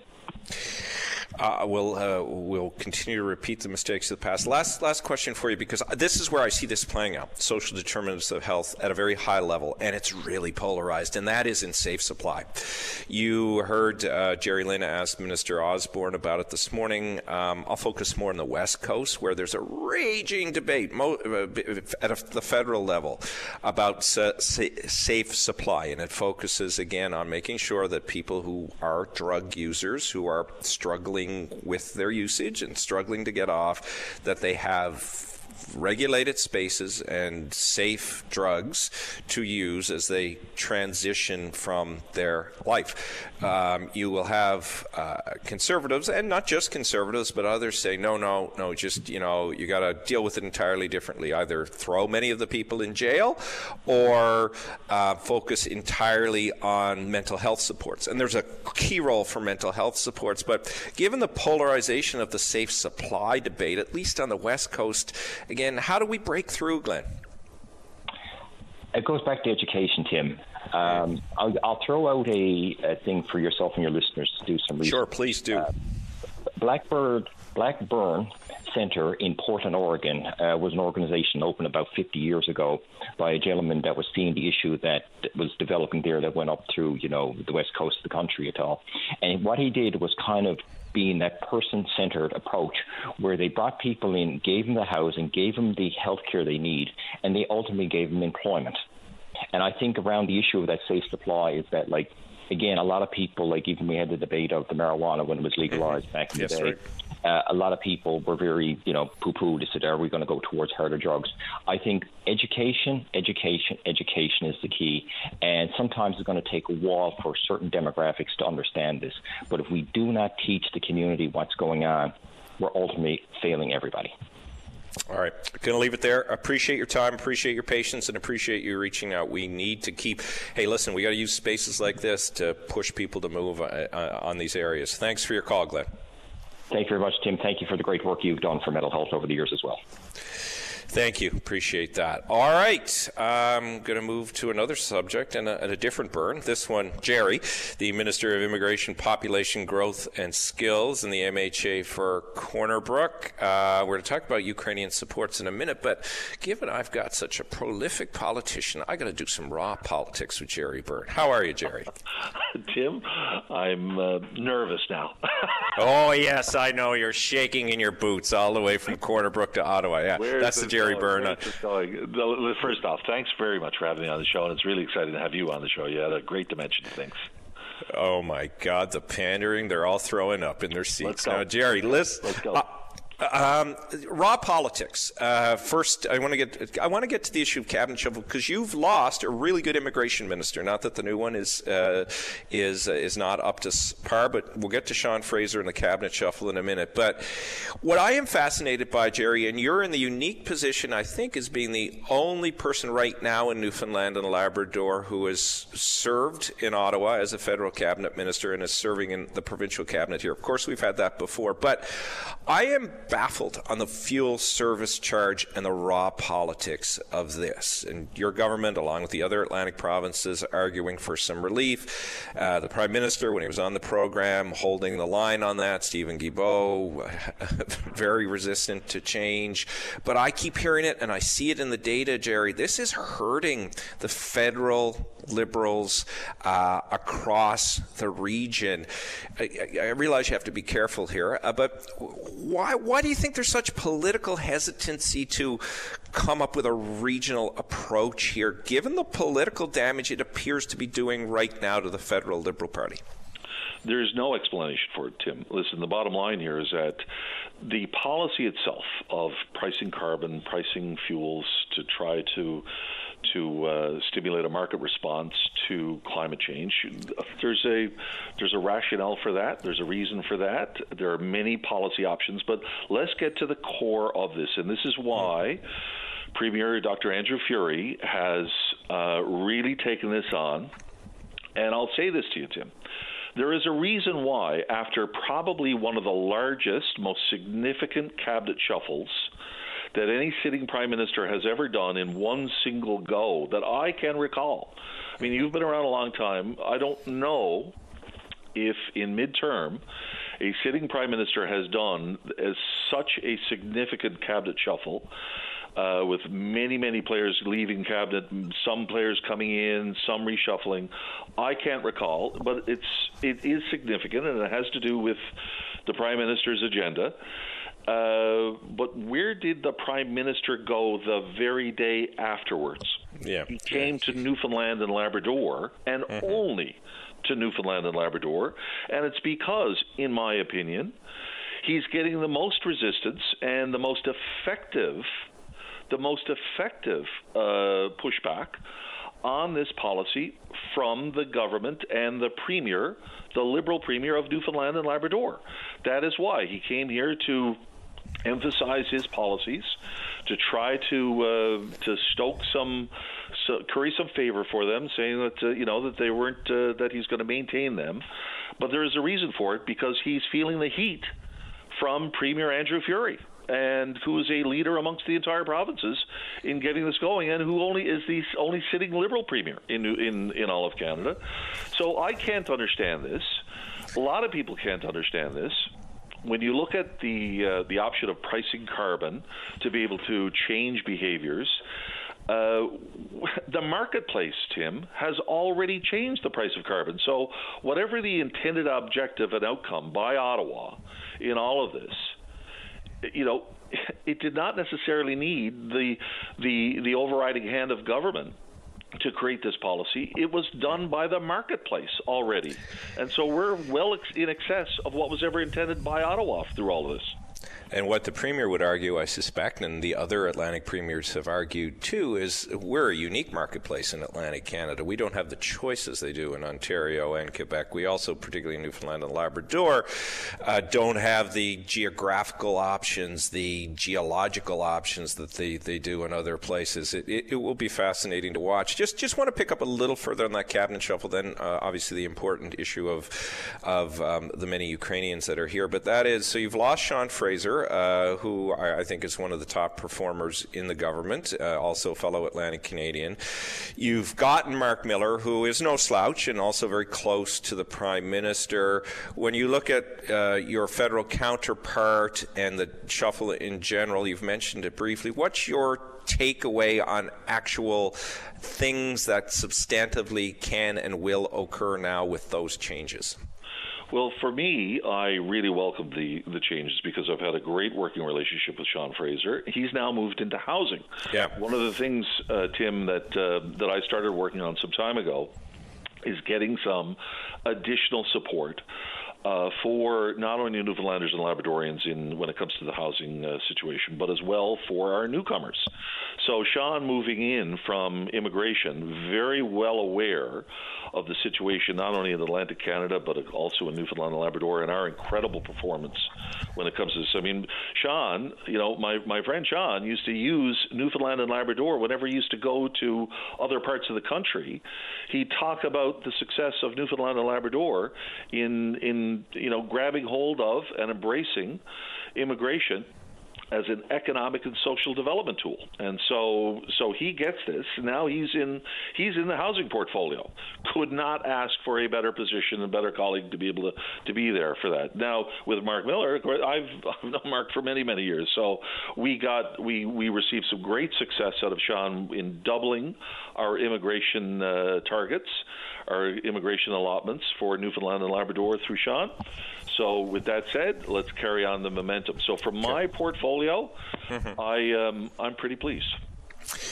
Uh, and we will watch to see uh, see how this all plays out. Last last question for you, and, and you mentioned um, uh, the Ukrainian resettlement, Newfoundland and Labrador, uh, gotten, getting a lot of national recognition for it. Uh, how do how are things standing with that? How are things standing with providing uh, th- these new arrivals to Canada, the people of the Ukraine supports? Well, we've got 3,000 Ukrainians now. Wow, really? 3,000? 3,000 Ukrainians living in Newfoundland and Labrador. Many, many families, some uh, still arriving. For example, there's there's some Ukrainians that arrived uh, this morning, uh, you know, from uh, not only from Poland and from the outskirts of, of Ukraine, but some are choosing are land in other parts of Canada, and they are choosing to come to Newfoundland and Labrador. Now, one of the things about all this is that when you have a war, when you have you know just the the conflict and the destruction of war, and you have refugees, because that's what Ukrainians are. Mm-hmm. They are refugees in every sense of the word. They come here with two suitcases and just a boatload of skills and talent and character and attitude to be able to contribute to us. It's up to us to be able to make sure that we uh, we respond to their needs. Now, one of the reasons why Ukrainians need a special response is because the government of Canada does not treat them as refugees, as typical or traditional refugees. They do not supply the supports. One of the things I was able to do, Tim, was for uniquely for Newfoundland and Labrador, get significant federal supports for our Ukrainian efforts. So it's not Newfoundlanders okay. and Labradorians, but here's where this is one of the messages that I want. Got about a minute, Gerry. Or minute. Go appreciate that. If I could get out one message, we are treating our Ukrainians as we would, or we're trying to move the, the treatment to them as we would other refugees and so that's one of the reasons why Ukrainians don't get uh, certain supports. We have a, uh, a, wage subsidy program for employers to be able to hire Ukrainians. We'd ask you, you know, any employer who uh, feels as though they could uh, benefit from Ukrainian in their workplace, reach out to the ANC. We've got a homestay program to be able to support Ukrainians moving into the houses of Newfoundlanders and Labradorians in a very traditional, very normal, very sensible way. We're supporting the homeowner in that reach out to the Association for New okay. Canadians to get that kind of support, and let's make this uh, initiative still keep the momentum going. Uh, so important to the province. We need immigration, and uh, the people of the Ukraine have demonstrated their strength, their character, their perseverance, and their desire to make great lives wherever they go. All right, leave it, we'll leave it there, Gerry Byrne. Thank you for the call today. Thanks, Tim. I really appreciate the time. Okay, that was uh, Minister Gerry Byrne. Time for a break here. We're running a little long. Tom Davis, you're next here on VOCM's Open Line. Your voice in Newfoundland and Labrador's biggest conversation. If you want to know what's happening in your province, tune in to Open Line every day. Have your say weekday morning starting at 9 a.m. on Open Line with Paddy Daly on your VOCM. Welcome back to Open Line. Tom Davis is kindly going to hold on because we probably have the busiest person in the city of St. John's on the line right now, and that's Royal St. John's Regatta Committee President Noelle Thomas Kennel. Noelle, how are you? I'm great. Thank you. Yeah, you must be busy. Uh, so uh, I thank you for making time for us. Um, and I have to tell you, it's funny. Listening to all the stories of the regatta reminds me as a young fellow, my dad used to work in Labrador, and he'd come home just so we could go to the regatta. And most times it went off on the day. So, first question What's it looking like tomorrow? What are you? What are the odds, Noelle? What are the odds? I am not promising anything. I know. Oh, you're good. People out there doing roulette. Um, so it's looking okay. Uh, I think, unfortunately, by uh, by tonight the weather forecast will probably change another five times. So um, we will have a look this evening, and uh, we've kind of got our sources that we look at, and we have discussions pretty much all night, and then we'll meet in the morning. Um, I think the announcement is uh, for six o'clock, so we'll we'll let you know then. Do you get any sleep the night before? I mean, it, it has to be the most anxiety-ridden day the day before. Absolutely. And of course, you know, everything's a buzz down at the lake this evening. So who would want to miss that? We're down preparing, but also enjoying sort of the, the last buzz before before tomorrow. So we'll be down. Most of the volunteers are still down uh, getting ready and tying up the last few few uh, knots, and then we'll enjoy ourselves for a little bit, walk around the lake, enjoy uh, some of the music that we have planned for this evening, and then I don't think we'll sleep, but then we'll be back at the lake by five thirty. Well, and then if you enjoy getting buzzed yourself, you can do that tomorrow evening when all is uh, is said and done. It it seems to me um, that there is a bigger buzz around the regatta than there has been. Just in not in terms of the people racing, and we'll speak about that in a moment. But mm-hmm. it, it, it seems like people are more excited. Maybe it's another post-COVID thing. Is that right? Is it building? What's what's your take on it? I think so. Um, you know, St. John's obviously has this one great big celebration day where everybody can enjoy it. You know, we've got our folk festivals and George Street Festival and et cetera, but literally anybody and everybody can come down to to uh, Regatta Day, and there's something for everybody. Um, so I think that post COVID, um, I hope to someday not have to say those words yes. again, but um, you know, last year was still a little bit tentative. Um, we were back to a normal regatta, but I think this year people are more comfortable living with COVID the way that we are, and um, and you know, I think that it feels just perfectly normal this year. Mm-hmm. um, so, so for sure, I really anticipate a lot of uh, a lot of people to come down, and it doesn't look like it's going to be too hot. So that's also another bonus for rowers and and uh, vendors and and spectators. So it'll help. Uh, keep people around the lake for a little longer. I think throughout the day. And that and that's awesome because it's just such a fun day. So just on the on the data, um, how many how many races, how many rowing teams, participants? Can you give us a sketch of that, please? Absolutely, yeah. So we have uh, 19 races, and they start at 8 a.m. Uh, we have 71 crews this year, which is wow. a great number. We're back to pretty much normal. Um, the men's championship race would be at 6:30 and in the evening, so we'll have 19 races, and they end at about five o'clock or a little bit short of five o'clock. We'll have a little break, and then men's championship race at 6:30, women's championship race at seven. And for the first time this year, last year we had the first women's long course. This year we have the first men's short course. So I'm super okay. excited. Yeah. And tell me, because I, I don't think I've ever known the answer to this. I've known lots of friends who have uh, done the work that you have and really love it being part of the regatta committee. But how many volunteers does it take to put off a day like this tomorrow? well, uh, we, we normally have a complement of, of about 50 volunteers, you know, plus or minus, uh, never plus, I guess, but minus one or two. So our, our uh, top is 50. Um, we do also have a number of past committee members who have been given the, the honorary life member title. So they come and help us throughout the day and throughout uh, other races that we, we have in the year. So I would, plus our staff, of course, who are running the boathouse. So we've got, I would say, about a complement of about 75 people total who, who run the whole day. Wow.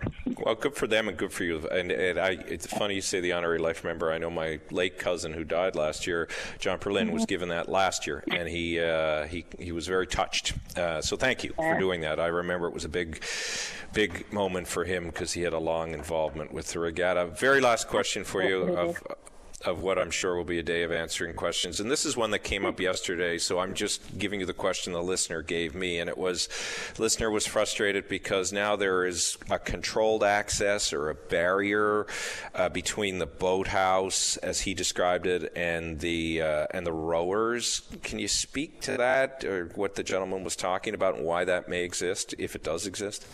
Um, I'm not quite sure. Uh, I would imagine that that would be the, the fencing that goes around the winter. Yes, circle. he was talking about the fencing. Yes, that's it. Yeah. Okay. Uh, I mean, of course, that's that's our operational area, so we just need to make sure that it's fully safe. You know, safety protected. We have our, our crews and our staff pretty much running back and forth the dock, so we can't have public right up okay. to the water it's it's really an operational area, uh, and it has been in place for as long as I can remember, to be honest. Okay. Yeah. It, uh, and again, it may have been there. Just maybe it's more obvious. I don't know. All right. Anyway, good luck tomorrow, Noelle. Try and get like three, four, five minutes of sleep.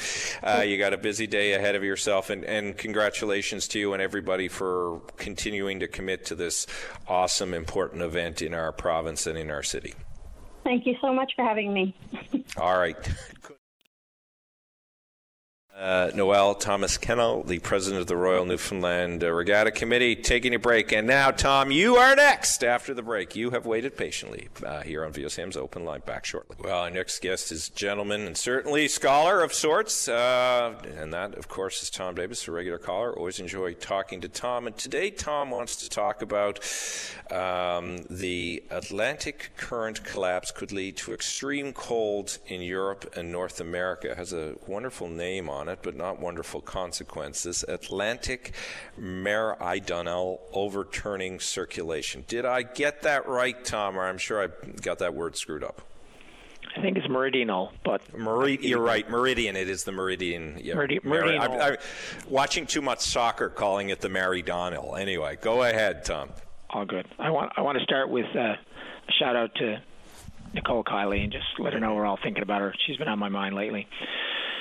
Um, you had Cliff Small on last week, and um, yes, you know at the time he was speaking, and you know I struggle because I've got one foot in a conservative mindset, another foot in a caring about the people and the future mindset. So it's a difficult world to live in, and I, I envy people sometimes who manage to put on a, their blinders and can just speak from one side of the talking points. And and you know some of the things that he said um, I think need to be refuted because a lot of times our leaders, I don't think they take the responsibility enough when you're dealing with existential challenges. I mean, it's one thing to talk about promising a chicken in every pot, but it's another thing when we're trying to influence the behavior of uh, the residents of Newfoundland Labrador and Canada in general to reduce their carbon footprint dramatically to avoid the uh, possible humanity as we know it consequences, ending consequences of our actions every day, and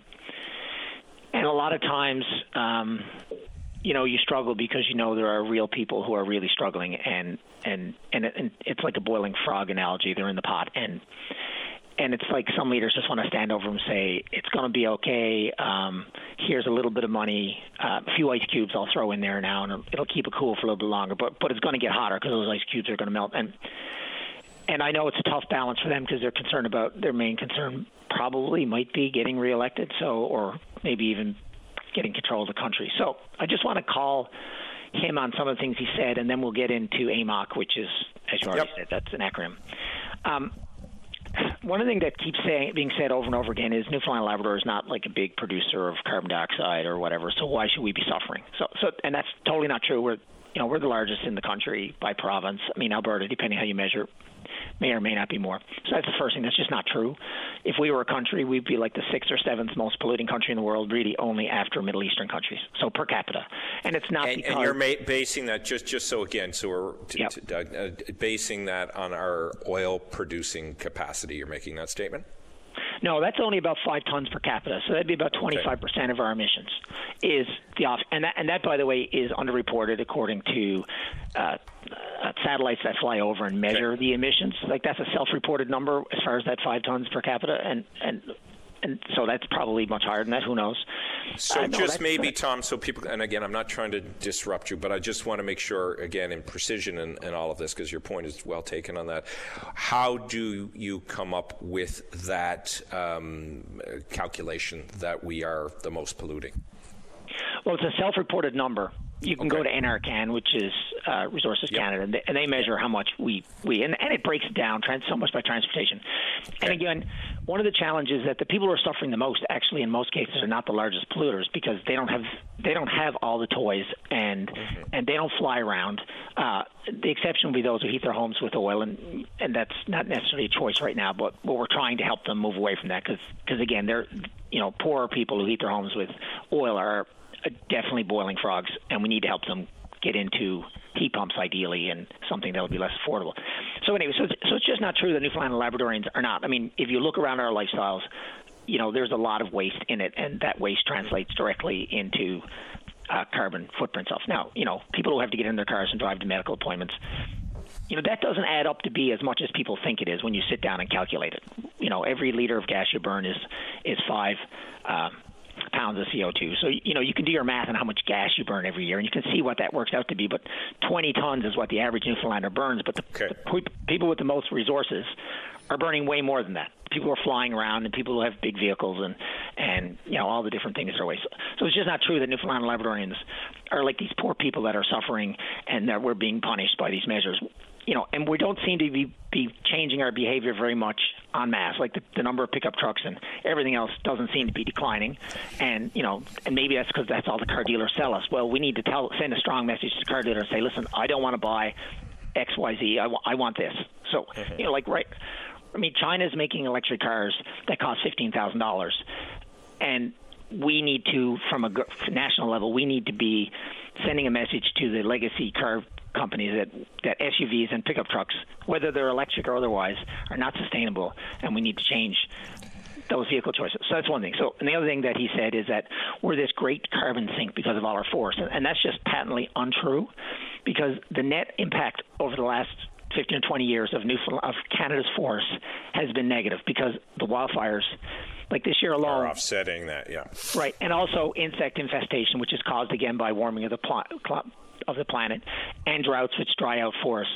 So, so in actual fact, our forests actually emit more and especially this year, it's going to be insane. It'll be way off the charts because right now, even the, the burning of the of the forest is estimated to be twice as much carbon dioxide equivalent as everything that we emit as a country, just the burning of the, just the wildfires. So, so these things are just not true. And I, I just want to start there because because if we can't have like baseline truths um, then from our leaders in particular. And I have a lot. Of, I mean, I like Cliff, and he's and I really think he's doing a great job. So I'm, I'm this is not personal. Yeah, I, no, no, I understand. I understand. You're trying to set a baseline. Now I got about two minutes, so you want to okay. go to AMOC then? I do. Okay, so so AMOC, which is which is basically cold water going from the north down and warm water going up, and it's like a conveyor belt. And, and the process is impacted. It's very complicated, but it's impacted by the salinity of the water, how much salt is in the water, how much it evaporates, and the water, and also how much fresh water is in it.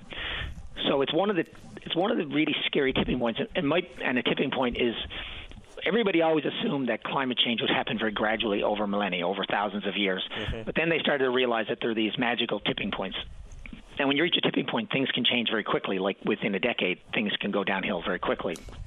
And it's happened. It's happened before in the history of the world that that this AMOC has stopped, and and usually it centers around ice ages, because the impact is that the hot wa- the hot water doesn't get transported, the heat doesn't get transported from the south to the north, and so but but it also it also means that that the cool doesn't get down to the south. So so the impacts are that the northern hemisphere cool, but the southern hemisphere cook. And when you had no people living and it was just animals, or you know, if if there was a very very small number of humans, it wasn't really the end of the world. It was, but it wasn't. But but when we have you know over eight billion people now that we're trying to feed, it is really dramatic when we have when we have anything that impacts the climate on a dramatic level.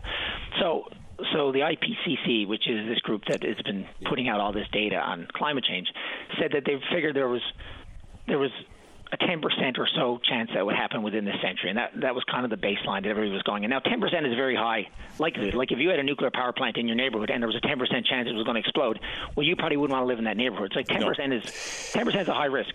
But but anyway, now this new report just came out by. And you got one minute, Tom. I'm sorry yeah, to cut. That's okay. This Go report ahead. just just came out that that now there's a there is a, a much higher likelihood based upon a, a more broader reaching analysis, in particular salt and fresh water melting from Greenland, saying that there's now a fairly good likelihood that it'll happen as early as 2025, but as late as 2090. So the baseline being 2050.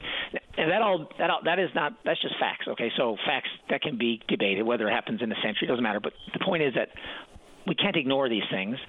And there are things we can do, and I just call on people to again, don't be afraid, take action, and to, for leaders to try not to scare people, but be part of the solution instead of um, yep. telling people to stay in the water. It's not, you know, it's not too bad. Enjoy the, you know, you know, Florida over 100 degrees. Newfoundland off Newfoundland over 25 degree water, like records in Mediterranean, North Atlantic, and and down in the Southern Atlantic, all at the same time. So you know, we we need yep. to take action and not be afraid, but take action. I totally agree with that. Uh, appreciate, as always, your time, Tom. Thanks for the call. Thanks for your patience and waiting. Okay. Take care, everyone. Stay safe. All right. All right. That's Tom Davis. All right. You know what, John Walsh? We're going to hold you for now, if you don't mind, because I want to hear it about the Kids of Steel Triathlon. And we're going to go to the 11 o'clock news. And then it's you, John Walsh, right after that. Join Greg Smith weeknights at 545 as he chats with local musicians about life, inspiration shows, and new music. Tune into Soundcheck, your backstage pass to the local music scene on your VOCM. Welcome back to Open Line. Now we're going to go to John Walsh on line five. He's been waiting. Thank you, John. You got the Kids of Steel Triathlon at Bowring Park. Tell us all about it. Yeah, good morning. How you doing? I'm just calling in with a uh, uh, kind of notice for the general public uh, about the events going on tomorrow. Go for it, my friend. Yeah, so uh, the Capital Subaru St. John's Kids of Steel Triathlon, and so it's going to be taking place tomorrow morning at Bowring Park. It's uh, weather dependent. We go if the regatta goes. So okay. the first notice is to ask any of the families that are registered or anybody coming down to cheer to keep an ear to the regatta go no go announcement tomorrow morning because if the regatta goes, we go, and vice versa. Okay. Uh, the second thing is just a notice to the general public that we're going to have 500 children, plus probably about a couple of thousand family members in and around the Bowring Park area from 7 a.m. until around 2 p.m. tomorrow afternoon. So we'd ask that people please be extra cautious and vigilant in the Bowring Park area with regards to little children excited crossing the street, families crossing the street, and so forth. Um, and finally, just a notice to those who are registered the athlete's kit bag pickup, which it's really important that they try and make, is later on today. Mm-hmm. At, at Capital Subaru on Kenmount Road from 4 p.m. to 7 p.m. Perfect. Now I've done a few. I've done a few Olympic triathlons, or no sprint triathlons, baby triathlons. What what how, what does tomorrow's triathlon look like? What are the actual events for the kids? I mean, in terms of distance, what do you got? Well, it starts out with elementary school children, so children as young as uh, kindergarten, and they would do the shorter distance in the Bowring Park pool, and then following that uh, swim, they do a shorter bike ride and a shorter run, so about okay. uh, 50 meter or so swim, and um, you know a short bike and a run, and you know we get it's the cutest thing because you got little kids with arm floats and all this kind oh, of stuff. I bet, right? yeah. You know, so if you're looking for something fun fun to look at before you get on the regatta. The kids' of steel is always worth the cash, right? And uh, any can people still register, or is it all uh, tightened uh, up now? We're completely sold out, which is fantastic okay. because last year, coming out of COVID, uh, as with many other public events, you know, there was a, a sh- slow return to uh, activity. But yeah, we're chock full. Well, that's um, awesome. Yeah, the uh, the events for the older children, and it goes up yes. to uh, children 15 years of age, get steadily longer, and so then those children will be obviously of greater ability and endurance, and uh, and so then again, yeah, I mean, 15 years old is is uh, grade 10, 11, so you got some pretty serious competitors of all ages, and lots of fun to be had, and uh, certainly we would encourage people if they want to come out and, and cheer, or if they got any time to volunteer, that uh, they drop into Bowring Park around the uh, pool area, and we'd be more than happy for any help they can offer. All right. Well, good on you and, and everybody who's pulling that off. That sounds like a great event. Wish we had things like that when we were kids, but now they do. And uh, I wish you well tomorrow, John. Good luck. Thank you very much, sir. Have a great day. All right, the Kids of Steel Triathlon in Bowring Park. If you're interested, you heard John give you all the details. Uh, now, a subject that's been dominating these airwaves, not just when I've been here, but certainly with Paddy, and that is fentanyl. We're going to talk to Ruby on line one who wants to talk uh, fentanyl. Ruby, are you there? Yes, I am. Thank you for taking my call. I'm happy to do so. Tell us your perspective. Well, the fentanyl thing, I think, in order for us to try and and help our young people and adults, it's not only young people, there's adults as I, I guess as uh, as old as 60 years old that are homeless on our streets, and the only thing they're turning to is fentanyl or cocaine that might be strapped with fentanyl. And I don't know if the outreach program is still in process or not. If that's going, if they're out there doing that.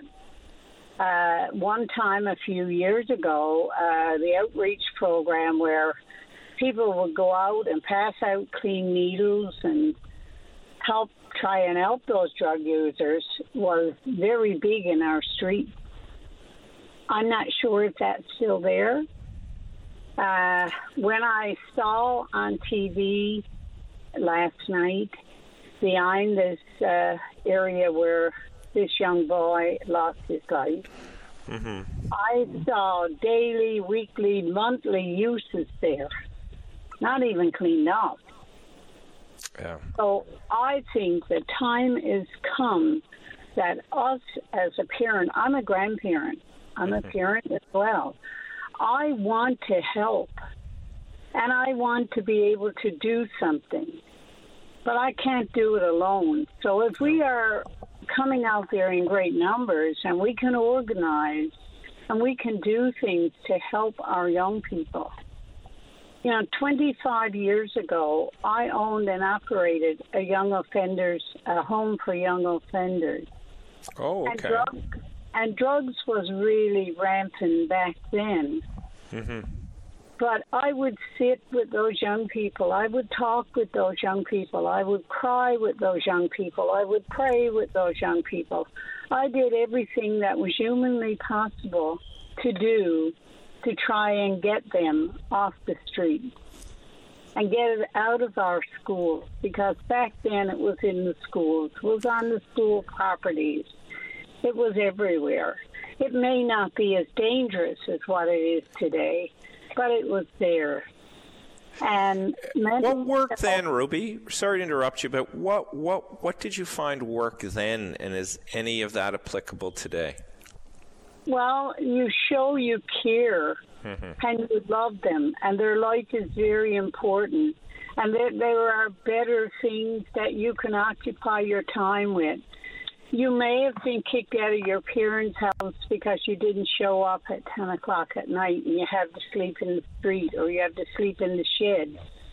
I think that we have to show more love and more affection to those people. Let them know that they have a meaningful life, that there are people out there that care for them.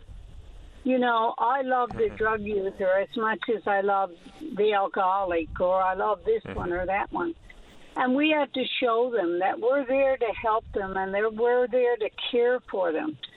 We need to do that in numbers. We need to do that in great mass. And I'm sure the government has buildings here uh, that we can meet probably once a week or once a month, even. But once a week would be an ideal time and bring let some of those people come to us and let us let them talk to us. Maybe they don't have a parent. Maybe they do have lovely parents that can't deal with it, don't know how to deal with it. And sometimes I'm in that predicament as well. Sometimes I can get angry. But then I have to talk to myself and say, listen, that young person got an issue. He's got an addiction that's far bigger than any issue that I have. Yes. So I'd like to be able to help those young people, but I can't do it alone. No, you we can't. need to do it in numbers. We need to be able to help them. We need to be there if they need us. If they if they make that call and say, "Okay, I've decided to do this tonight because my mother kicked me out, or my father kicked me out, or my mother and father are separated. I have nobody that loves me. I have nobody that cares for me. Yes, you do. There are hundreds of people out there that love you and care for you and will do anything to help mm-hmm. save your life. And I'm one of those people. And I just and- need help and direction of how can I do that if somebody else don't step by and help uh, or give me a call and say we are ready tonight to have a meeting what can we do to help those young people well, good for you for calling. Good for you for making the call to people to serve uh, and help. And uh, I think that's such an important thing. And if people hear you today, I'm sure you're okay if uh, Dave, our producer, shares uh, your phone number if people call in in response to all of this. And uh, here, here, I uh, echo everything that you say. We we all have to help where we can to make a difference. Thank you for your time today, Ruby.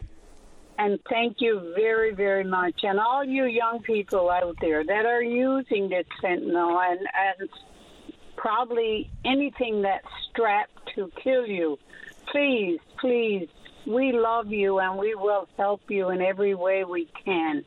Just don't take that extra little bit of fentanyl Okay. Make a phone call. Make a phone call to Open Line. They will have numbers that they can give you to call to get help. We we can indeed do that. All right. Thank you, Ruby. Have a nice day. You too. Thank you. Okay, uh, very moving call and uh, a call with a lot of meaning in terms of action. Time for a break here on Open Line. Back with Larry and Chris after that. All right, welcome back to Open Line. I know this next fella on the line. He's, I, I don't know, Larry, you're kind of in this stage with me where people identify you by your children or your or your niece and nephew. I was called so and so's uncle the other day. I'd say Larry Peckford is the father or of the mayor of Kemptville, just down the road. Is that who you are, Larry? yes, sir. Fine, uh, fine mayor she is too. A fine mayor she is indeed, and of course, Larry's well known to Newfoundland, Labrador and his daughter Nancy is the mayor down the road from us here, and she's uh, been reelected once, right? Has she? Yeah. Yeah, she did uh, seventy-five percent of the vote. So you know, she squeaked in. You know. she's pretty popular. Anyway, Larry, you want to talk about Wreckhouse and the province's lack of uh, marketing there? Is that right? Yes, sir, I do so. Thank you for taking my call. I uh, I'm a seasonal resident of the Codroy Valley and love it here and spend as much time as I can. But every time I pass Wreckhouse, I my blood pressure goes to the roof. I get mad. I get upset because there's a parking lot in the center of Wreckhouse, which is on the Trans Canada Highway, and it's unmarked. It has a sign that's uh, faded and, uh, and and probably going to blow down one of those days, given the winds there. And I, a couple of years ago, took it upon myself to contact some local people, and they were frustrated here in the valley and in Port And basically, it's in no man's land, and I called the province as well. And oh yes, they were they were aware of it, but right now it's a patch of pavement and a poor sign that marks what should be, what should be. If you listen to the Weather Network or any of the national weather forecasts, should be a point of interest that we should be promoting, and we are not. And why is that, do you think? Is it, again, location where it is? It doesn't get the same tourist volume? What, what's your rationale as to why well, it well, is, Tim, why that is the case? Tim, when the boat comes into Port aux Basques, every yeah. car that goes 20 miles, yeah. 40 kilometers, is going to pass through Rec I mean, it's not like it's an off the beaten track thing. It's on the, it's the old trailway, what they call the Yeah. trailway now, the old trail bed. And it's got quite a human story to it because of Lauchie MacDougall, who was a human wind gauge. It's, it's, a story that if it was in Nova Scotia or New Brunswick or Ontario, it'd be they'd be beating the hell out of it to to to make people stop and have a look and and of course the vistas from the Wreckhouse with the uh, long range mountains and and uh, you know it's it's just amazing. I, I have a friend with me this time down in Newfoundland with me, and she just she just loves it. She can't believe it when when, when she said, "Where's Wreckhouse? Where's Wreckhouse?" And I sh- pointed out to her, and I I had to apologize. I had to apologize because there's nothing doing. It's a piece of pavement in the middle of it with a small storyboard, I think, is there. I've gone in there. Mm-hmm. But the tourists are using the, the, the parking lot for overnight parking, I suspect, to avoid the regular parks in the region. And it's just so sad. It's just so sad. So I, I, I knew you were on the go. I've uh, been listening to you the last couple of mornings. And I said, I got to call my buddy Tim and see if, you know, he's a man about town. He's got some influence. he's on the Board of Regents now, for God's sake. I God was on the Board all. of Regents, so you're, I trailed away for you. Uh, Thanks, buddy. Any, anyway, anytime, Tim, anytime. So anyway, uh, you know, but this is just unfortunate. So unfortunate that we've lost an opportunity here. So here's my go at it again today. I'm sitting in my box car in O'Regan's, the Codroy Valley, and I said I had the radio on. I said I'm going to call Tim and see if I can bring this up. So just so who have you? Is anybody doing any advocacy locally on it? Like what is what is happening on it or has happened Well, uh, on it in the recent past? Nothing. Okay. So, but I have called. There's a, a group here in the Codroy Valley. Uh, apparently, uh, from what I gathered, their jurisdiction, if you call it that, extends to Wreckhouse, but they don't have the resources or the capacity to really promote this because they're not, you know, because they've got many fish to fry. Uh, really, it's the province. It should be. There's many, uh, uh, many uh, tourist attractions been taken over by the province, and it's on the Trans Canada Highway for God's sake. It's not on the highways and byways in any particular municipal jurisdiction. So uh, it just languishes there, sadly. And I can't imagine I'm the only one who, you know, thinks that something should be done because it's sad. It's it's interesting to me you raise it too because when you I like you uh, see a lot of the Newfoundland tourism ads because we live in a different part of the country and we get to see them a lot and we travel a lot.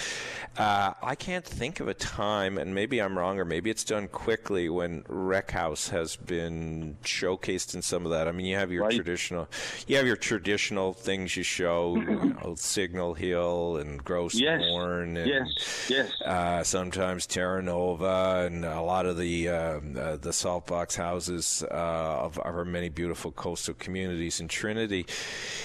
Any idea why it's forgotten, Larry? I mean, you must have given some I thought don't to know. When that. I uh, when I took it up, I, I at the time that's five or several years ago. I phoned the minister of the day. I phoned tourism in Corner Brook because they have the jurisdiction for the West Coast Regional Tourism Office. They seem to be aware of it, and oh yes, but it seemed to come down to well, they were point, everybody was pointing fingers at somebody else, and then quite frankly, it's in my view, given it's on the Trans Canada Highway, given its uh, status, uh, it should be taken up by the province. They should provide the leadership, in my view and they haven't. And as a result, within within what twenty kilometers of the ferry, which empties hundreds and hundreds and hundreds of cars and tourists every year, they sail by that, and I swear to God, they don't know. There's a small sign yeah. buried in the bushes somewhere, which if you look close, you may catch it.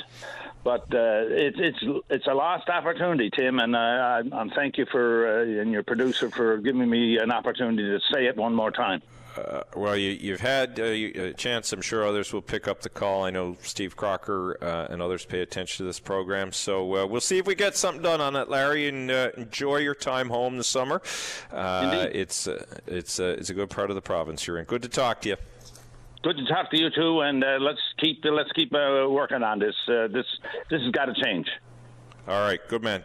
Talk to you later. Thank you. I'll, I'll, that, was Larry, that was Larry Peckford talking to See you in Ottawa. That was Larry Peckford talking about Wreckhouse. Good points he makes. Um, maybe we'll see if we can get some answers from the Department of Tourism on what they're thinking about Wreckhouse and it's in the state that it is. All right, he's been waiting. This next gentleman, Chris, you want to talk about service animals, and you got an issue with a service animal being allowed into a movie th- theater, but it was a cat or something. Tell the story.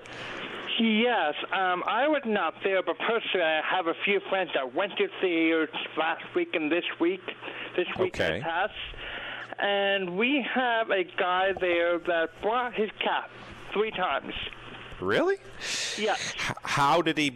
In a, in a, in a, just fascinated. How did the person bring the cat on a leash in a carrier? What was the? Uh, actually, this person at home is living in his car, but at the same time, he brought in a doctor's note, but this doctor's note that he put on um, social media is from the Regatta Day from last year, and everything was closed. So someone made up this note for him. But he showed it to the theater's manager. With I, I phoned up and said that was. Did you see the note? Do you know what day that was in? And they said, yeah, but the note said it, but the note is not really qualified because it was on the Regatta Day. Everything was shut down. And the cats are not service animals. They could be emotional support animal, but they cannot yeah. be brought into the theater because of people reaction to them.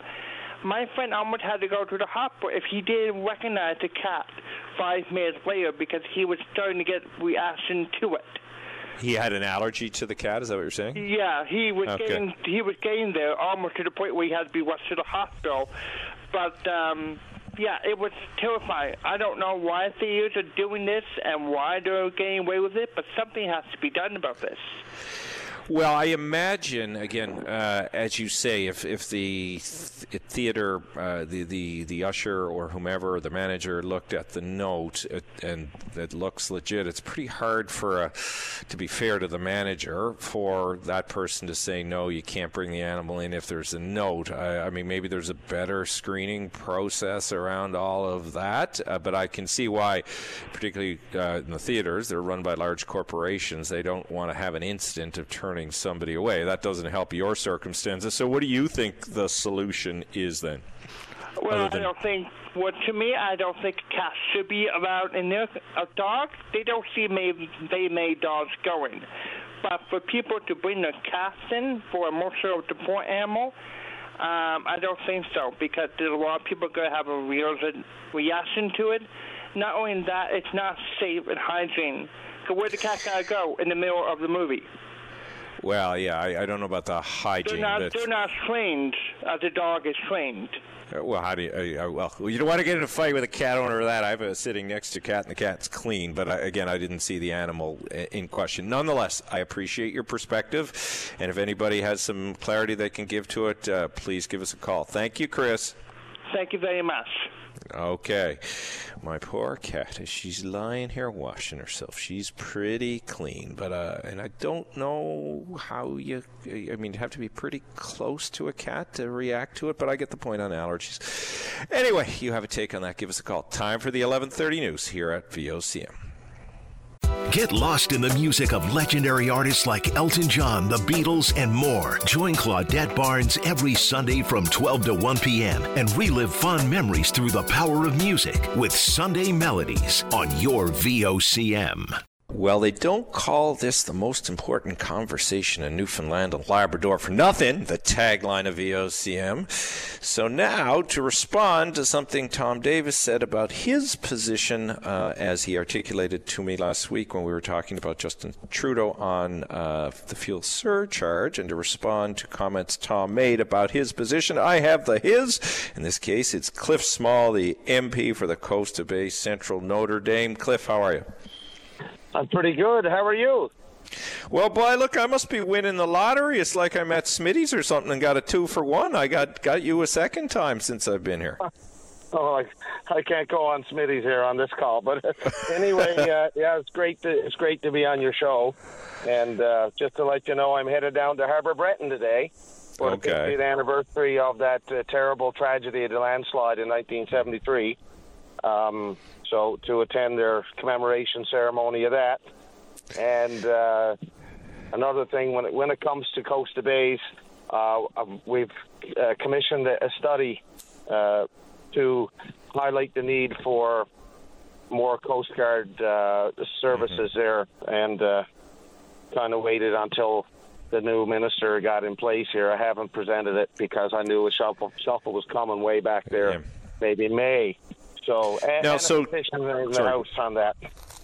Yeah, you've been very good with the petitions too. People don't realize they can be a very good legislative tool. So, just for people who may be tuning in, Tom Davis earlier was responding, as I said, to a call Cliff had made after Prime Minister had visited and was talking about the conservative approach to uh, climate change. Cliff acknowledged uh, it's real and technology was the way forward. Tom then went on to say what Cliff didn't get was that um, the carbon sinks in Newfoundland and Labrador aren't as big uh, and as valuable as Cliff had suggested, and also that um, the uh, what was the second part? The carbon sinks. Oh yes, and that Newfoundland and Labrador's footprint was actually bigger than we appreciated when it came to greenhouse gas emissions. So that leads to you, Cliff. How do you um, want to respond to Tom? Well, Tom's doing a great job in building his profile to for his political career, but I think he'd, he'd be a lot better off going out and knocking 5,000 doors this summer. Um, you know, we just had the highest carbon emitting Canadian visit our province. Flew from Ottawa to Gander, drove out to Twillingate. There was about 15 vehicles on the highway supporting his trip. He left here. He flew to Montreal, uh, New, Brun- New Brunswick, back over to PEI. You can look. You can look and, and see the Prime Minister's itinerary every day of the week, and uh, it's time for the Prime Minister to put our money where where his mouth is. Really, that's that's what I think. And in terms of the carbon sinks, uh, right now, the consensus is that the oceans take more, uh, sequester more carbon uh, than trees and, and vegetation, in fact. And Newfoundland and Labrador, per capita, probably has some of the highest amount of uh, coastline per square kilometer in the world. And in, to Tom's comment on the forests, there needs to be mitigation. Climate is changing. We need water bombers, and we need commitment uh, by the federal government to put something in place, uh, some kind of a, a, a task team to be able to go and jump on these forest fires and put them out. And well, one thing that forest fires create is they create an awful lot of square acreage where the prime minister could plant some of those trees that he promised. Uh, go ahead. I, I, Yeah, no, I was just going to say one one thing. I, I get your point on on the prime minister and the carbon footprint, and it's fair enough argument. Except I think you know we have to be fair to a certain degree. Whether he needs 15 vehicles or he needs five vehicles, I mean, whether uh, all, all, of the political leaders, including Mr. Poilievre, including Mr. Singh, if they want to come to Newfoundland, unless they want to go really slow, do tend to fly. And when you're the prime minister, and this was true with Mr. Harper, you know there are certain security requirements that come with that. So you have more vehicles and you fly and all of that. But I but I take the point. I guess listening to you, listening to Tom, and hearing this more often, when, and I don't think the attacks are going to stop, you know this, Cliff, on conservatives apparently being vulnerable on climate change. When might Canadians expect to hear more from, from the Conservative Party on a climate change plan or whatever their climate mitigation plan is going to be going forward? You spoke about technology before, Pierre Poilievre spoke about technology before. When might there be more details spelled out? As we build our platform, we'll be we'll be putting our policy in place. We're not going to put that out there for the liberals to gobble up and use like they've done several times with some of the some of the bills that they brought forward. They've taken bits and pieces of things that were that came from our policy, which which is good because it means you know mm-hmm. they're they're they're listening to what we're saying and we're being effective. But carbon capture and sequestration, converting coal burning electricity plants to natural gas, which right off the bat, the bat, for now, as an intermediate step, cuts the carbon emissions by 50%.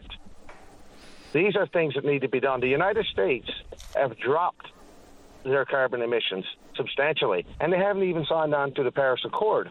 Uh, so we're going to get there. We believe in climate change. Once upon a time, the glacier uh, that covered North America was as far south as Florida. So climate's been changing.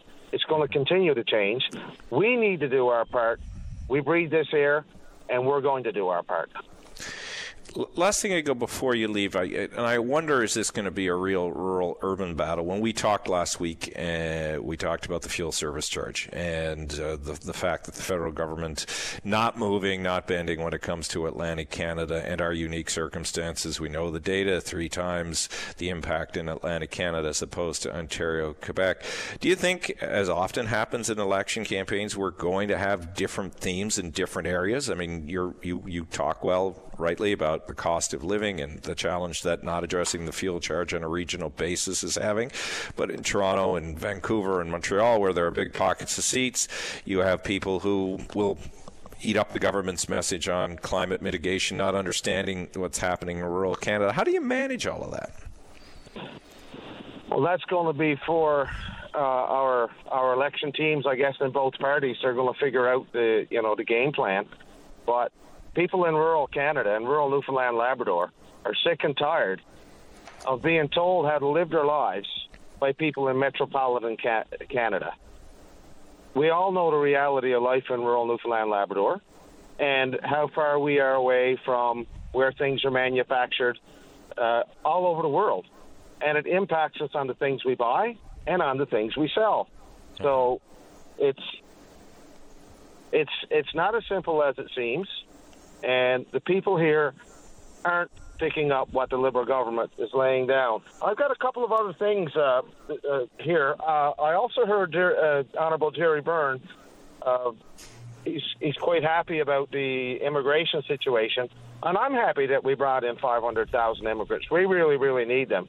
But mm-hmm. I can't say it's an outstanding success because uh, there was no plan to house them.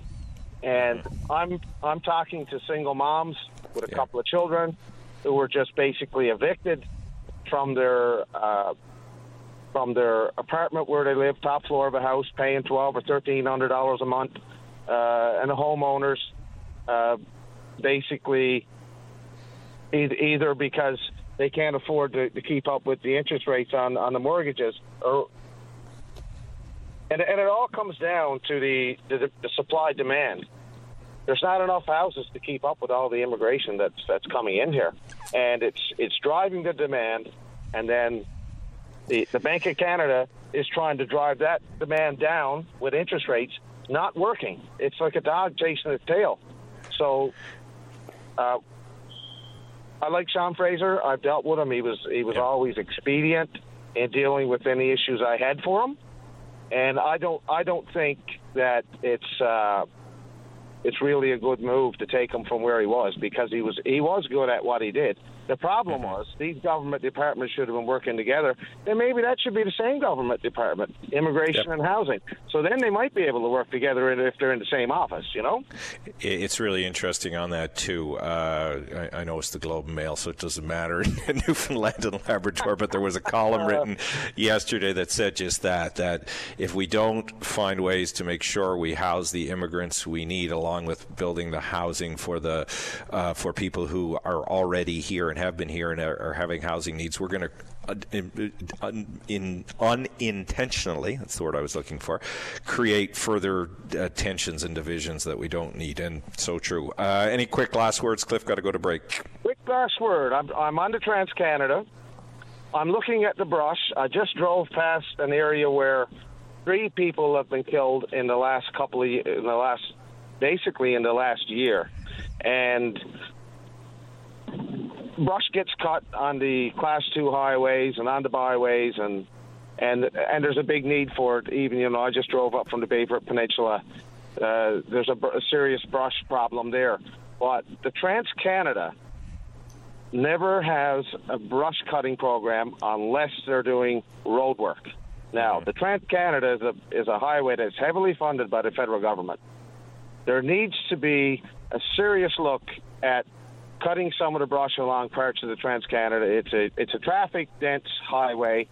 It's a it's a it's a highway that that moves all you know all of our goods are moved by tractor trailers. Speeds are higher. There needs to be a program to to cut the to cut the brush on the Trans Canada. There's no votes on the Trans Canada, but boy, I tell you, there's lives on the Trans Canada, yeah. And uh, I, I, hope I hope that the new minister of transportation, roads, and whatever else is in his title, uh, I hope that they get to work on this. Uh, I don't, you know, I don't, I don't want to say there's blood on anybody's hands, but you know, it's it's a serious risk to the motoring public, and hopefully something gets done. Well, I know a guy that once tried to launch a lawsuit against the government for the moose population. You may know him too. Anyway, time for a break here on VOCM's Open Line. Talk to you later, Cliff. Take care. All right, buddy. God bless. Bye bye. All right. That was Cliff George. Uh, Cliff George. Cliff Small. Look, Cliff, I elevated you to artist status. Uh, Cliff Small, the uh, the MP. Time for a break now. Back with your last call shortly. Well, welcome back. We still have a couple of minutes if you want to call. If not, we're going back to the cats, not the dogs. The show hasn't gone to the dogs. It's gone to the cats. Now, let me give you some perspective here. I am the child of a uh, mother who many of you know ran the SPCA, and we were a cat family. We had dogs too. Uh, well, we had relationships with dogs, meaning we had do- other neighbors' dogs we fed and tended to, and the like, and uh, saw lots of animals over the years. Anyway, I was always told, and no, this is a joke. Not everybody has the same sense of humor as I do, but I was always told if I developed an allergy to the cat, I had to leave and not the cat. It was said lovingly, and thankfully it was never tested because I don't know what really would have happened with my mom, but. And there were times she wanted to, to neuter me. I don't know why. I don't think I ever behaved in such a way that merited that uh, behavior. Again, a joke. Now, you heard Chris call and express concern about people bringing cats to the theater. And one of the things he noted was cats are dirtier. We'll get to the dirty cat in a moment, but I want to get to Arlene, who uh, tweeted me, and I, she always does, and I appreciate that. She said, I just heard uh, you say you have to be pretty close to a cat to react to it. I can tell you that is definitely not a fact. I would need to be able to. I would not be able to be in a movie theater with a cat. My body would quickly tell me if it was there. Okay, I don't dispute that from Arlene. I just, okay, I recognize that. Look, I am not part of the cat crusade that now wants cats admitted to theaters. I can tell you this if I took my cat to the theater, the cat would be cracked and would be unhappy, and I would be unhappy, and everybody else would be unhappy. So I'm not sure why anybody would want to take a cat to a theater. Maybe it is an emotional support pet. Get all of that. But let's keep the cats free from the theater, but build them good spaces. But I do need to go back to the defense of cats being dirty animals. My cat, Marv, named after Captain Marvel by my son Patrick, that cat is as clean as a whistle. Cleans herself five, six, seven times a day that I can see, and probably more. The war on cats needs to end. Just keep them from the theater and keep them away from those who are allergic. Did I do well, Mom? Can I come home now, or am I thrown out because I didn't forcefully defend the felines? Ah, the cats. Open line has gone to the cats and not the dogs. Now, what else? Oh, we do. We have Barbara on the line. Oh, I was just a, going through my cats. Barbara, you're going to save people from hearing my cat rant. You want to talk quickly about panhandlers and new Canadians. Uh, this will be an interesting one. You got about two minutes. Go for it. Well, my solution to people who ask me for money on the street is to, I always carry little balls of cheese, those little commercial baby balls of cheese with me, okay. or apples, and I offer those to them. So I think they might be hungry, mm-hmm. but I never, I never give them money. I just offer them the cheese or the apples. Okay, that, that yeah, because allegedly people want the money to buy food and other things. That's smart. Okay and it's uh, it's they they either want it or they don't. They're usually hungry. And the other thing is, I I wanted to suggest when you were talking about all the attention for the sports clubs and the sports groups and so on, and sort of mm-hmm. patting each other on the back about that. I think one thing I haven't heard, and I'd really like to hear more about that, is offering um, and suggesting people who are newcomers to Canada get involved in some of these club, uh, not clubs, but sports groups, mm-hmm. because they, uh, depending on their age and which men, I mean, girls or boys, it's a great way, fun for them, and a good way for them to help settle into the communities and become a part of Canada. And many of them also have those skills already, some of them. And I, I don't hear any word from you or anyone else about inviting people who are new to Canada to join in with the sports clubs or the sports groups, I should say. Uh, well, th- thank you for raising it. It's the first time you've raised it with me, so I can give you a word on it. I think it's an awesome idea, and I, I see it with my son's own soccer team. Uh, lots of uh, children of people who are new to the country came out, come out and play, and it's fantastic for integration. So I'm all for it, and I, I think a lot of sports uh, organizations in different sports do uh, try and do it uh, because it's uh, sport can have such bonding power. So there's my word on it. I'm with you 100%. I see it happening. It needs to happen more. Well, I just haven't heard you, that lady you were talking to yesterday. Oh, Kathy. Yeah, yeah, yeah. Well, that's the point she was making about diversity, I think, and perhaps I should have driven down further that there are lots of new Canadians, uh, new people coming to the country that they've brought into in, in curling. So it, so it is happening, but I appreciate you making the point about us needing to be more clear on it. Anyway, thank you, yeah. Barbara. I got to leave more, it there. Thank more you. Enthusiastic, more enthusiastic for all sports for them. Exactly. Fully agree with it. All right. Thank you, Barbara. Thank you. Take care. Uh, awesome point, and I should have raised more of that. All right, another show done. Uh, been a ton of fun. A lot of uh, key topics we've got through today. As always, want to thank uh, Dave Williams. This show doesn't happen without him. Uh, he is a uh, difference maker, and of course, this show doesn't happen without you. Always a thrill to sit here and listen and learn and chat and talk about things that are important to the province we all love, Newfoundland Newfoundland and uh, and Labrador. So look forward to my next time here. And how can I not end this show without this? Meow meow. Back on VOCM Open Line again soon, and come tune back here at nine o'clock tomorrow morning to listen to Open Line. Here's one more meow for you. Meow for now. That's Open Line today.